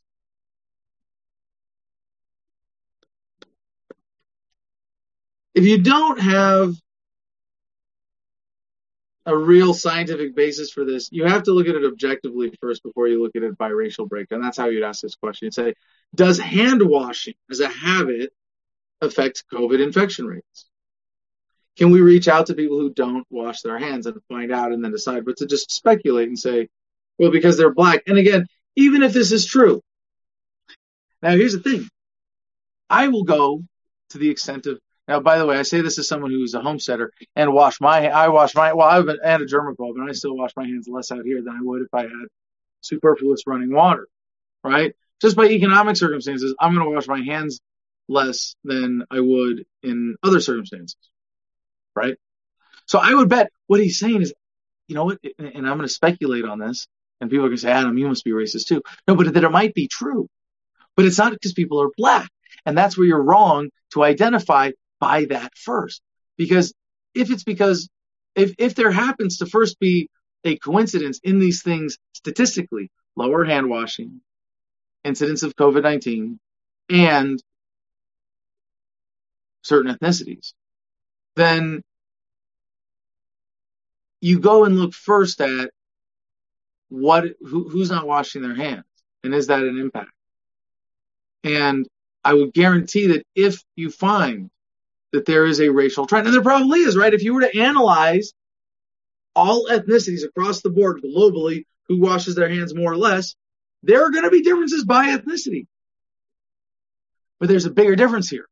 And this is where there really is an element of racism behind this comment and insensitivity that's totally inappropriate. Because if it's higher, if if if hand washing is lower among certain ethnic groups in America, and you want to say colored Americans, it's because they've been impoverished, because they've been colored, because white people have been racist. Not all white people, but historically that was. And yes, people of different colors have been racist in bigger scales with greater slavery and greater incidence of racism all over the world. This is the American story. White people owning black slaves. So if they're not washing their hands as much, it's not because they're black. It might be because they're victims because they're black. And now these are complicated issues. I know I'm grabbing a lot of third rails, but I think when this becomes such an issue, that uh, it's important to tease out these scientific and rhetorical distinctions. Up next, back to CNN.com. Excuse me. Tulsa police release body cam video of officers handcuffing black teenagers for jaywalking. CJ, roll tape, please.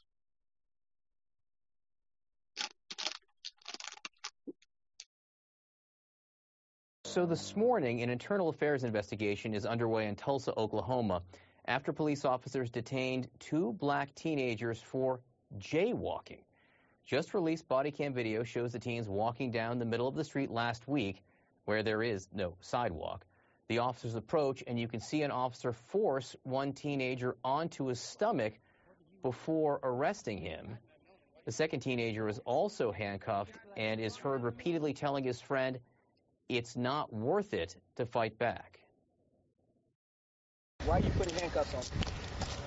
Because. Why are you putting handcuffs on my? Well, Did, all does he- he have all he- anything on him, sir? All he was doing was jaywalking. We just want to talk with him. Does he have anything? Then he had on to him, act a fool like that. Hey, sir, does he have Hey, I anything? appreciate you being cool, man. On, The Tulsa Police Department says it cannot comment while the investigation is underway. We, we should note that the the penalty for jaywalking is like a fine, a small fine, 500 bucks. Unclear why, in what universe or why this kind of arrest would even be necessary. If there are no sidewalks. Yeah. Uh, see, black people commit more crimes because government says so. Because they get arrested and shit like this happens to white people too. Not the same way. Just another crazy story I had to share. Um, we go now to amash.house.gov. Very exciting headline from our Libertarian member of Congress. Amash Presley introduced bipartisan legislation to end qualified immunity. Representative Justin Amash, Libertarian. I love it. Look, at you see the L dash Michigan. Yes. Yes. And Ayanna Presley, Democrat, Massachusetts, today introduced the Ending Qualified Immunity Act to eliminate qualified immunity and restore Americans' ability to obtain relief when state and local officials, including police officers, violate their legal and constitutionally secured rights. They were joined by Representatives Ilhan Omar, Diana DeGette, uh, Jesus Chuy Garcia, Earl Blumenauer, James McGovern, uh, Shelley Pingree, Alexandria Ocasio Cortez, Adriano Espaillat, Gregory Meeks, Nydia Velázquez, Eleanor Holmes Norton, Barbara Lee, Mark Takano, Andre Carson, Carolyn Maloney, and Joseph P. Kennedy as original co-sponsors. Can you guess the party affiliations there, Jim? Every single one a Democrat. All of them. And this, what's so cool about this is I don't think Democrats, you know, and these might be, you know, and I recognize a lot of these names, not all of them, but you know, um, people who I, I generally respect as outspoken leftists, at least as ideologues, who aren't just there uh, to, to get a paycheck and get their kickbacks for their pork barrel projects and things like that, but they, they, who are there at least representing some ideology. And so they have to sign on to something like this. And it's really powerful to see this, but especially that it's, this is being referred to as the Amash Presley bill. And it's a libertarian in Congress pulling the Democrats in our direction, getting them to focus their attention on this one thing that we can agree on that really represents a fundamental linchpin for American justice. Qualified immunity, this is the quote from Amash. Qualified immunity protects police and other officials from consequences even for horrific rights abuses. It prevents accountability for the bad apples and undermines the public's faith in law enforcement. It's at odds with the text of the law and the intent of Congress, and it ultimately leaves Americans' rights without appropriate protection. Members of Congress have a duty to ensure government officials can be held accountable for violating Americans' rights, and ending qualified immunity is a crucial part of that. See what I mean as, as a linchpin? If this really takes effect at the federal level, and they're able to somehow make this a, a national policy that you can sue a police officer for damages like any other citizen. And we see, and again, incremental change. Don't get your hopes up. You're going to see a flood of cases. You're going to see courts resisting hearing those cases. But eventually you are going to see a shift in the mentality. How do you change the mind of every police officer on the street? You pass a bill like this, you have a few cases where officers get, excuse me, get held accountable and end up losing all of their money. That's where you hit them. And because they mess with somebody and they cause damages to a civilian. They can't hide behind a badge.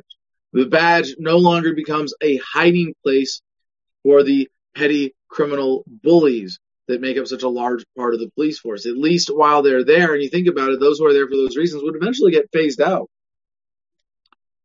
You know, if you if you're if you're of that mentality and you're abusing your authority as a police officer every day,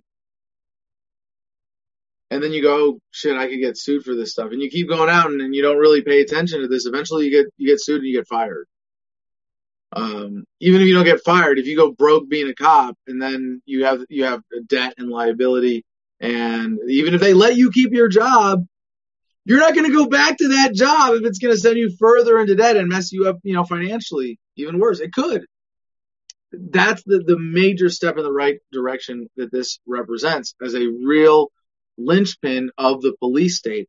Presley said, quote, qualified immunity shields police from accountability, impedes true justice, and undermines the constitutional rights of every person in this country. There can be no justice without healing and accountability, and there can be no true accountability with qualified immunity. It's past time to end qualified immunity, and that's exactly what this bill does.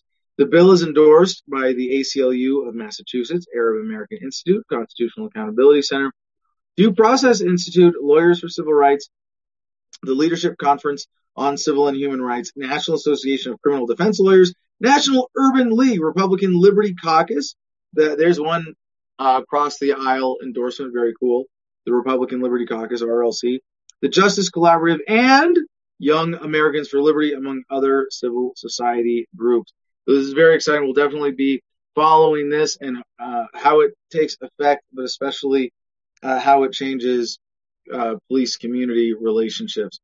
All right. Uh, up next, NBA, NFL, baseball stars demand end to police immunity from sports.yahoo.com via AFP. NFL stars Tom Brady, Dak Prescott, and Drew Brees, and NBA coaches Steve Kerr and Gregg Popovich were among more than 1,400 people from America's largest sports leagues who on Wednesday supported an end to qualified police immunity. The Players Coalition submitted the letter to U.S. lawmakers supporting passage of the Amash Presley bill, which seeks to make it easier to sue police officers for brutality, among other things. This is the value of Justin Amash in Congress, and whether he wins re-election or not, I hope he's able to present more real uh, linchpin of statism issues like this, where he's able to work across across the aisles and, and, and bring people together on issues that you really can't they really can't stand against. And and that's the value of of uh, you know being able to see this kind of incremental progress continue. From DNYUZ.com, LeBron James and other stars form a voting rights group the NBA superstar LeBron James and a group of other prominent black athletes and entertainers are starting a new group aimed at protecting African Americans' voting rights, seizing on the widespread fury against racial injustice that has fueled worldwide protests to amplify their voices in this fall's presidential election. As he said, because of everything that's going on, people are finally starting to listen to us. We feel like we're finally getting a foot in the door. How long is up to us? We don't know, but we feel like we're getting some ears and some attention, and this is the time for us to finally make a difference. And this is great in and of itself. People get excited about an issue who are politically engaged, get more politically engaged, become a political force, a voting bloc. I would love to see black Americans, uh, you know, be more engaged in politics and voting more in the sense that not they're going to vote for Democrats, but uh, as long as they, the longer they stay involved, the more likely they are to become libertarians. No other ethnic group, although I don't know, someone might argue historics on this with me, uh, has had uh, such a, a, horrific experience with government as black Americans have. Slavery was not possible with government enforcement through run, runaway slave laws. Uh, all the institutional racism of the police force today, all of the economic discrimination, all this is backed up, made possible by sponsored, endorsed by government. And the sooner black America realizes this, the sooner that we're going to have this a huge other chunk of libertarian voters. So is LeBron James going to do this or is he going to be in the pockets of the Democrats? Only time will tell. I'm not hopeful for now, but, uh, you know, as he says, um, he has not yet talked. Well, so as for his own plans this fall, he said he had not yet talked to Joe Joseph R. Biden Jr., the presumptive Democratic nominee, but he did not rule out appearing on the campaign trail. We'll see if we can help a candidate here and there, Mr. James said. Um, mm, well, Mr. James, I, I applaud you for taking the angst that so many are feeling right now and turning it into a productive long-term political engagement. The sooner you become libertarian and embrace using your power for the good of peace and justice and real freedom, uh, the, the sooner you'll be able to make a real, enduring, positive impact beyond just throwing the next few elections to the Democrats. So, best of luck with this, Mr. James. Um, I, I, I hope that you can come over to the Libertarian Party and check that box that we all do. I oppose the initiation of force to achieve political or social goals. You know, we don't have that much time left. I, I want to skip over these stories about the Capitol Hill Autonomous Zone and, uh, you know, we're not going to get to any of our happiness stories today. So I'm going to breeze through a couple headlines. And do we, do we have anybody in the, in the back room? We, do we, we didn't have any super chats today. We should have plugged this at the beginning of the show and told people, you know, if you're watching live, share the show. But as we're wrapping up at the end of the show, don't forget to share this production, bring more people into this conversation. Jim, no super chats today. No super chats today. I'm flabbergasted. I don't know what's going on. Uh oh.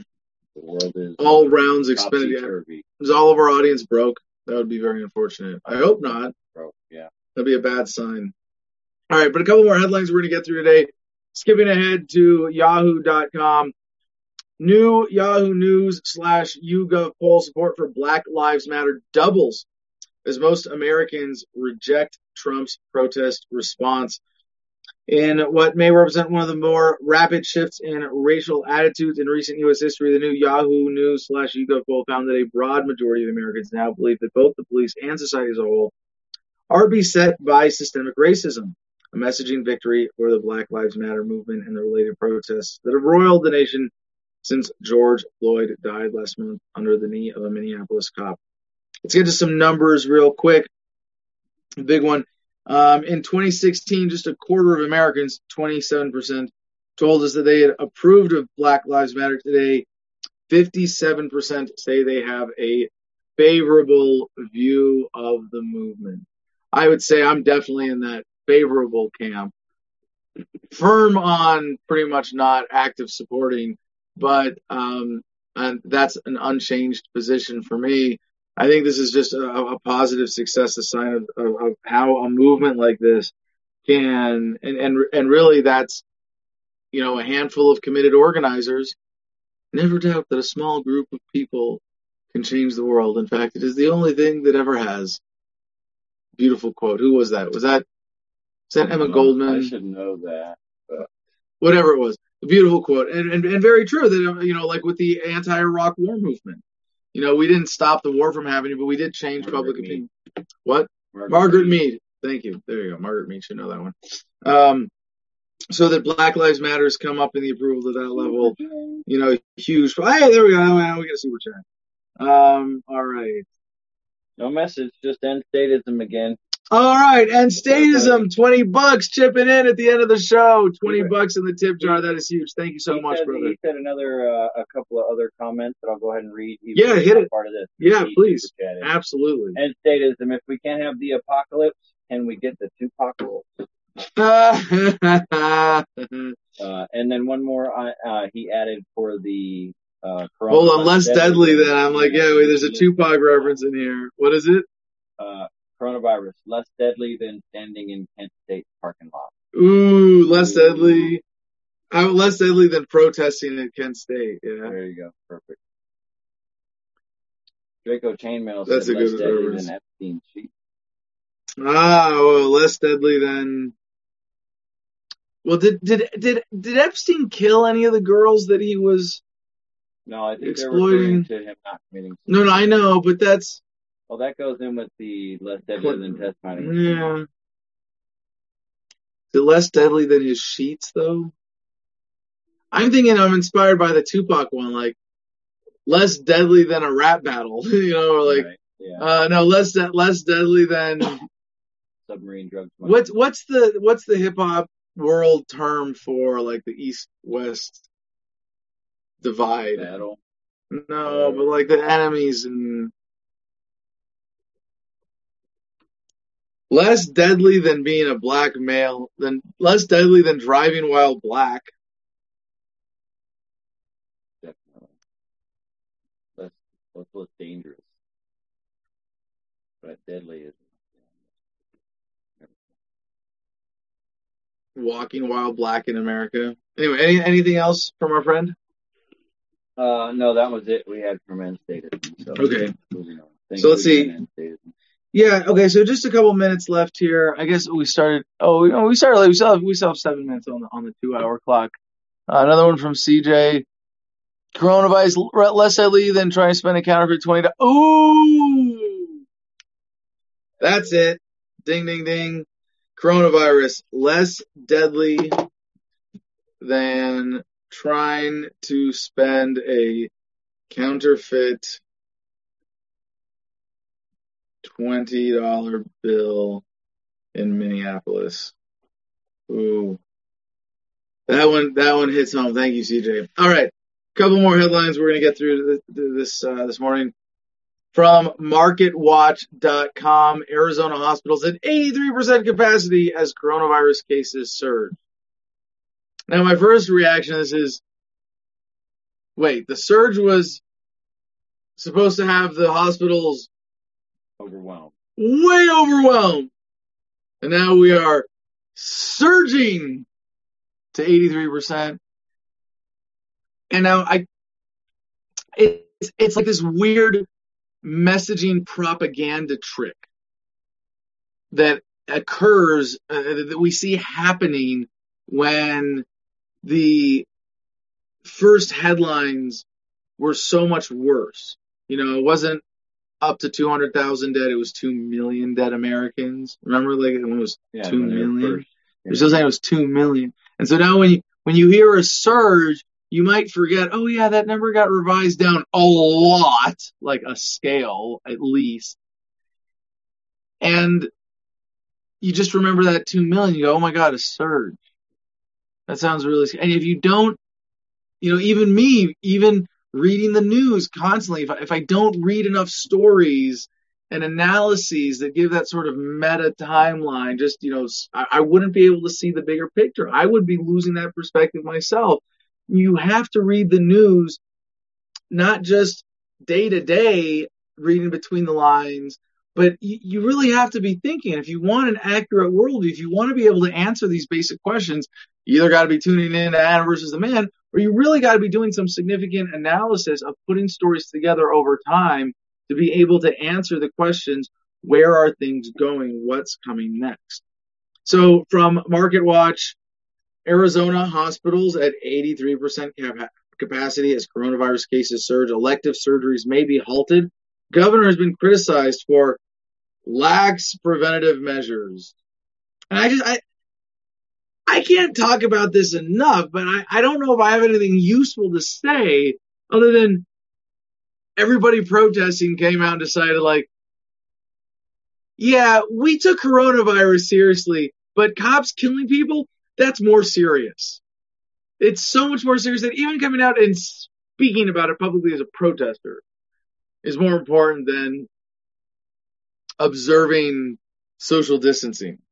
Arizona hospitals that are expected to be able to treat new cases of coronavirus without going into crisis mode were above 80% capacity, a milestone that should trigger an automatic stop to elective surgeries at affected hospitals as the state becomes a hotspot. The report showing statewide bed capacity of 83% released Wednesday by the Department of Health Services comes as the state deals with a surge in virus cases and hospitalizations that experts say is likely tied to Governor Doug Ducey's ending of statewide closure orders in mid-May. Yeah, but they weren't justified in the first place, and we're still able to handle this. And shutting these things down is going to have so like when I talk about winter is coming again, the, the theme for today's show, there's a whole other dynamic in the healthcare industry of winter is coming. People have been laid off because they're not allowed to go to the hospital to do anything but take care of coronavirus patients. Because we have medical decisions in terms of hospital policy being set by politicians and bureaucrats in Washington rather than by people in those hospitals, rather than those affected by these things. There is going to be a wave of major health consequences from the reduction in other healthcare industry resources going to be able to just do basic health maintenance for people, for life saving surgeries, but also for elective surgeries that prevent the need for, like when we say elective surgeries, I, I'm assuming we're not talking about boob jobs and nose jobs here, right? Yeah, because those things don't even happen at hospitals, right? I mean, they happen at, you know, plastic surgery centers, surgical centers for that. When they're talking about putting off elective surgeries in hospitals, you know, they're talking about a lot of things that are like essential for health maintenance that would prevent the need for bigger interventions later on. They're going to be there, and, and I know this even again from my personal experience, just to share some of my own story here, is that I know people who right now are suffering health wise because their treatment is being deferred. And it might need, uh, they might need much more treatment later.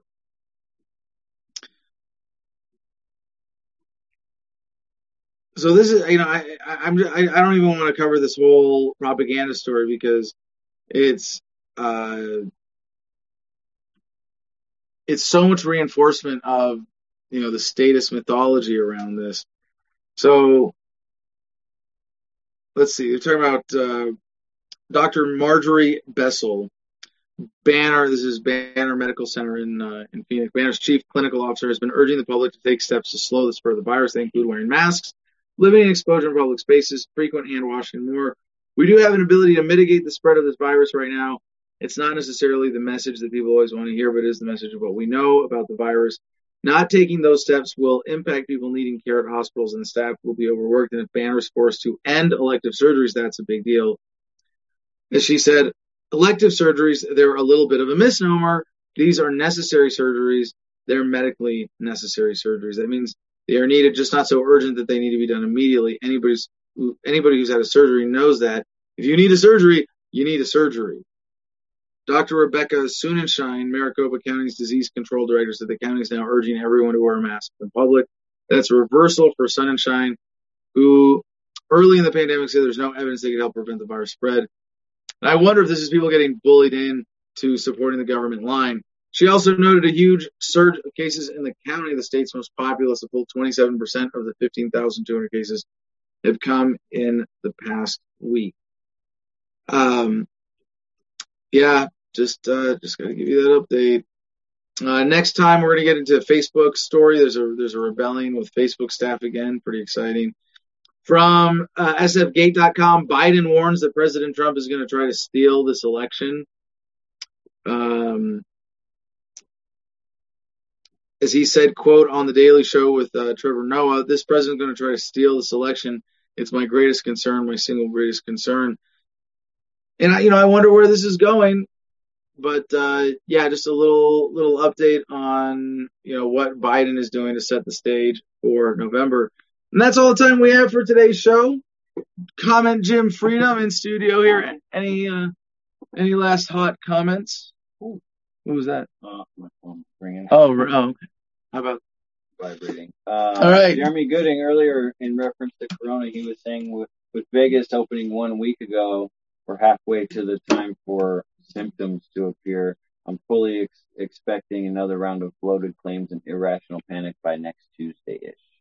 Yeah, no, you know, and uh, I really appreciate that comment because I've been kind of ignoring the short-term analysis in order to look at the midterm analysis right now because I think that's more important. But it, I'm I'm I'm glad that you're sort of reminding me look at the short-term analysis where they're they're announcing more cases, they're trying to get us afraid of a surge.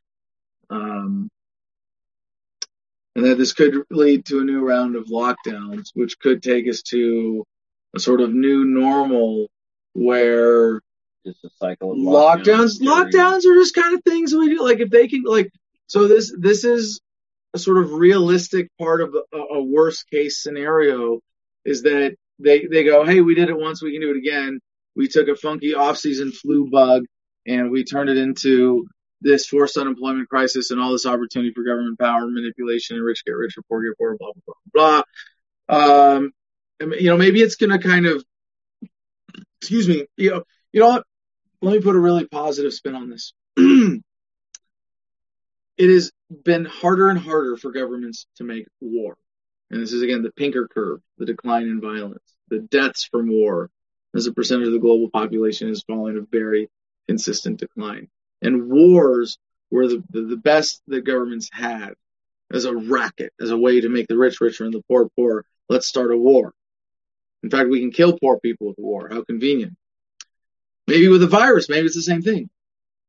And maybe there will be manufactured viruses, and that's that's the scary part of this possibility. But even if they don't go to that, even if it's if they, if they can't stoop to that level, and, and not, it wouldn't surprise me at all.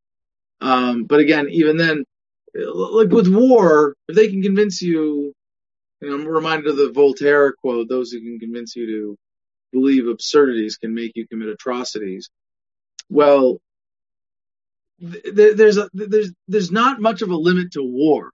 You have to kill these people, or your people are going to die. If they can convince you of that, you can do some evil, evil shit. With a virus, really, no matter how deadly and how contagious it is, the worst they can do is bully us into hazmat suit world. That's pretty bad. That's it's ugly, but it's not as bad as global nuclear war. So here's my real positive spin. Even if this becomes the new normal, and we see, you know, a kind of ebb and flow and stop and go and waves of lockdowns and shutdowns, and this is the new government racket is The government manages your viral risk level. Right? It's still better than the war racket. So you can take some comfort in that. Draco chainmail. Coronavirus less deadly than a Gates Foundation vaccine. Hmm. Hashtag I like it. I like it. I think it, huh? Hashtag expose Bill Gates, he says. Hmm.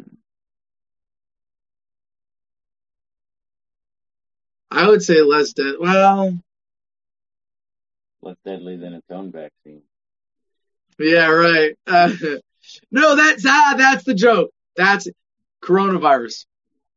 A virus less deadly than the vaccine for coronavirus because that doesn't exist yet. Yeah, that that there we go.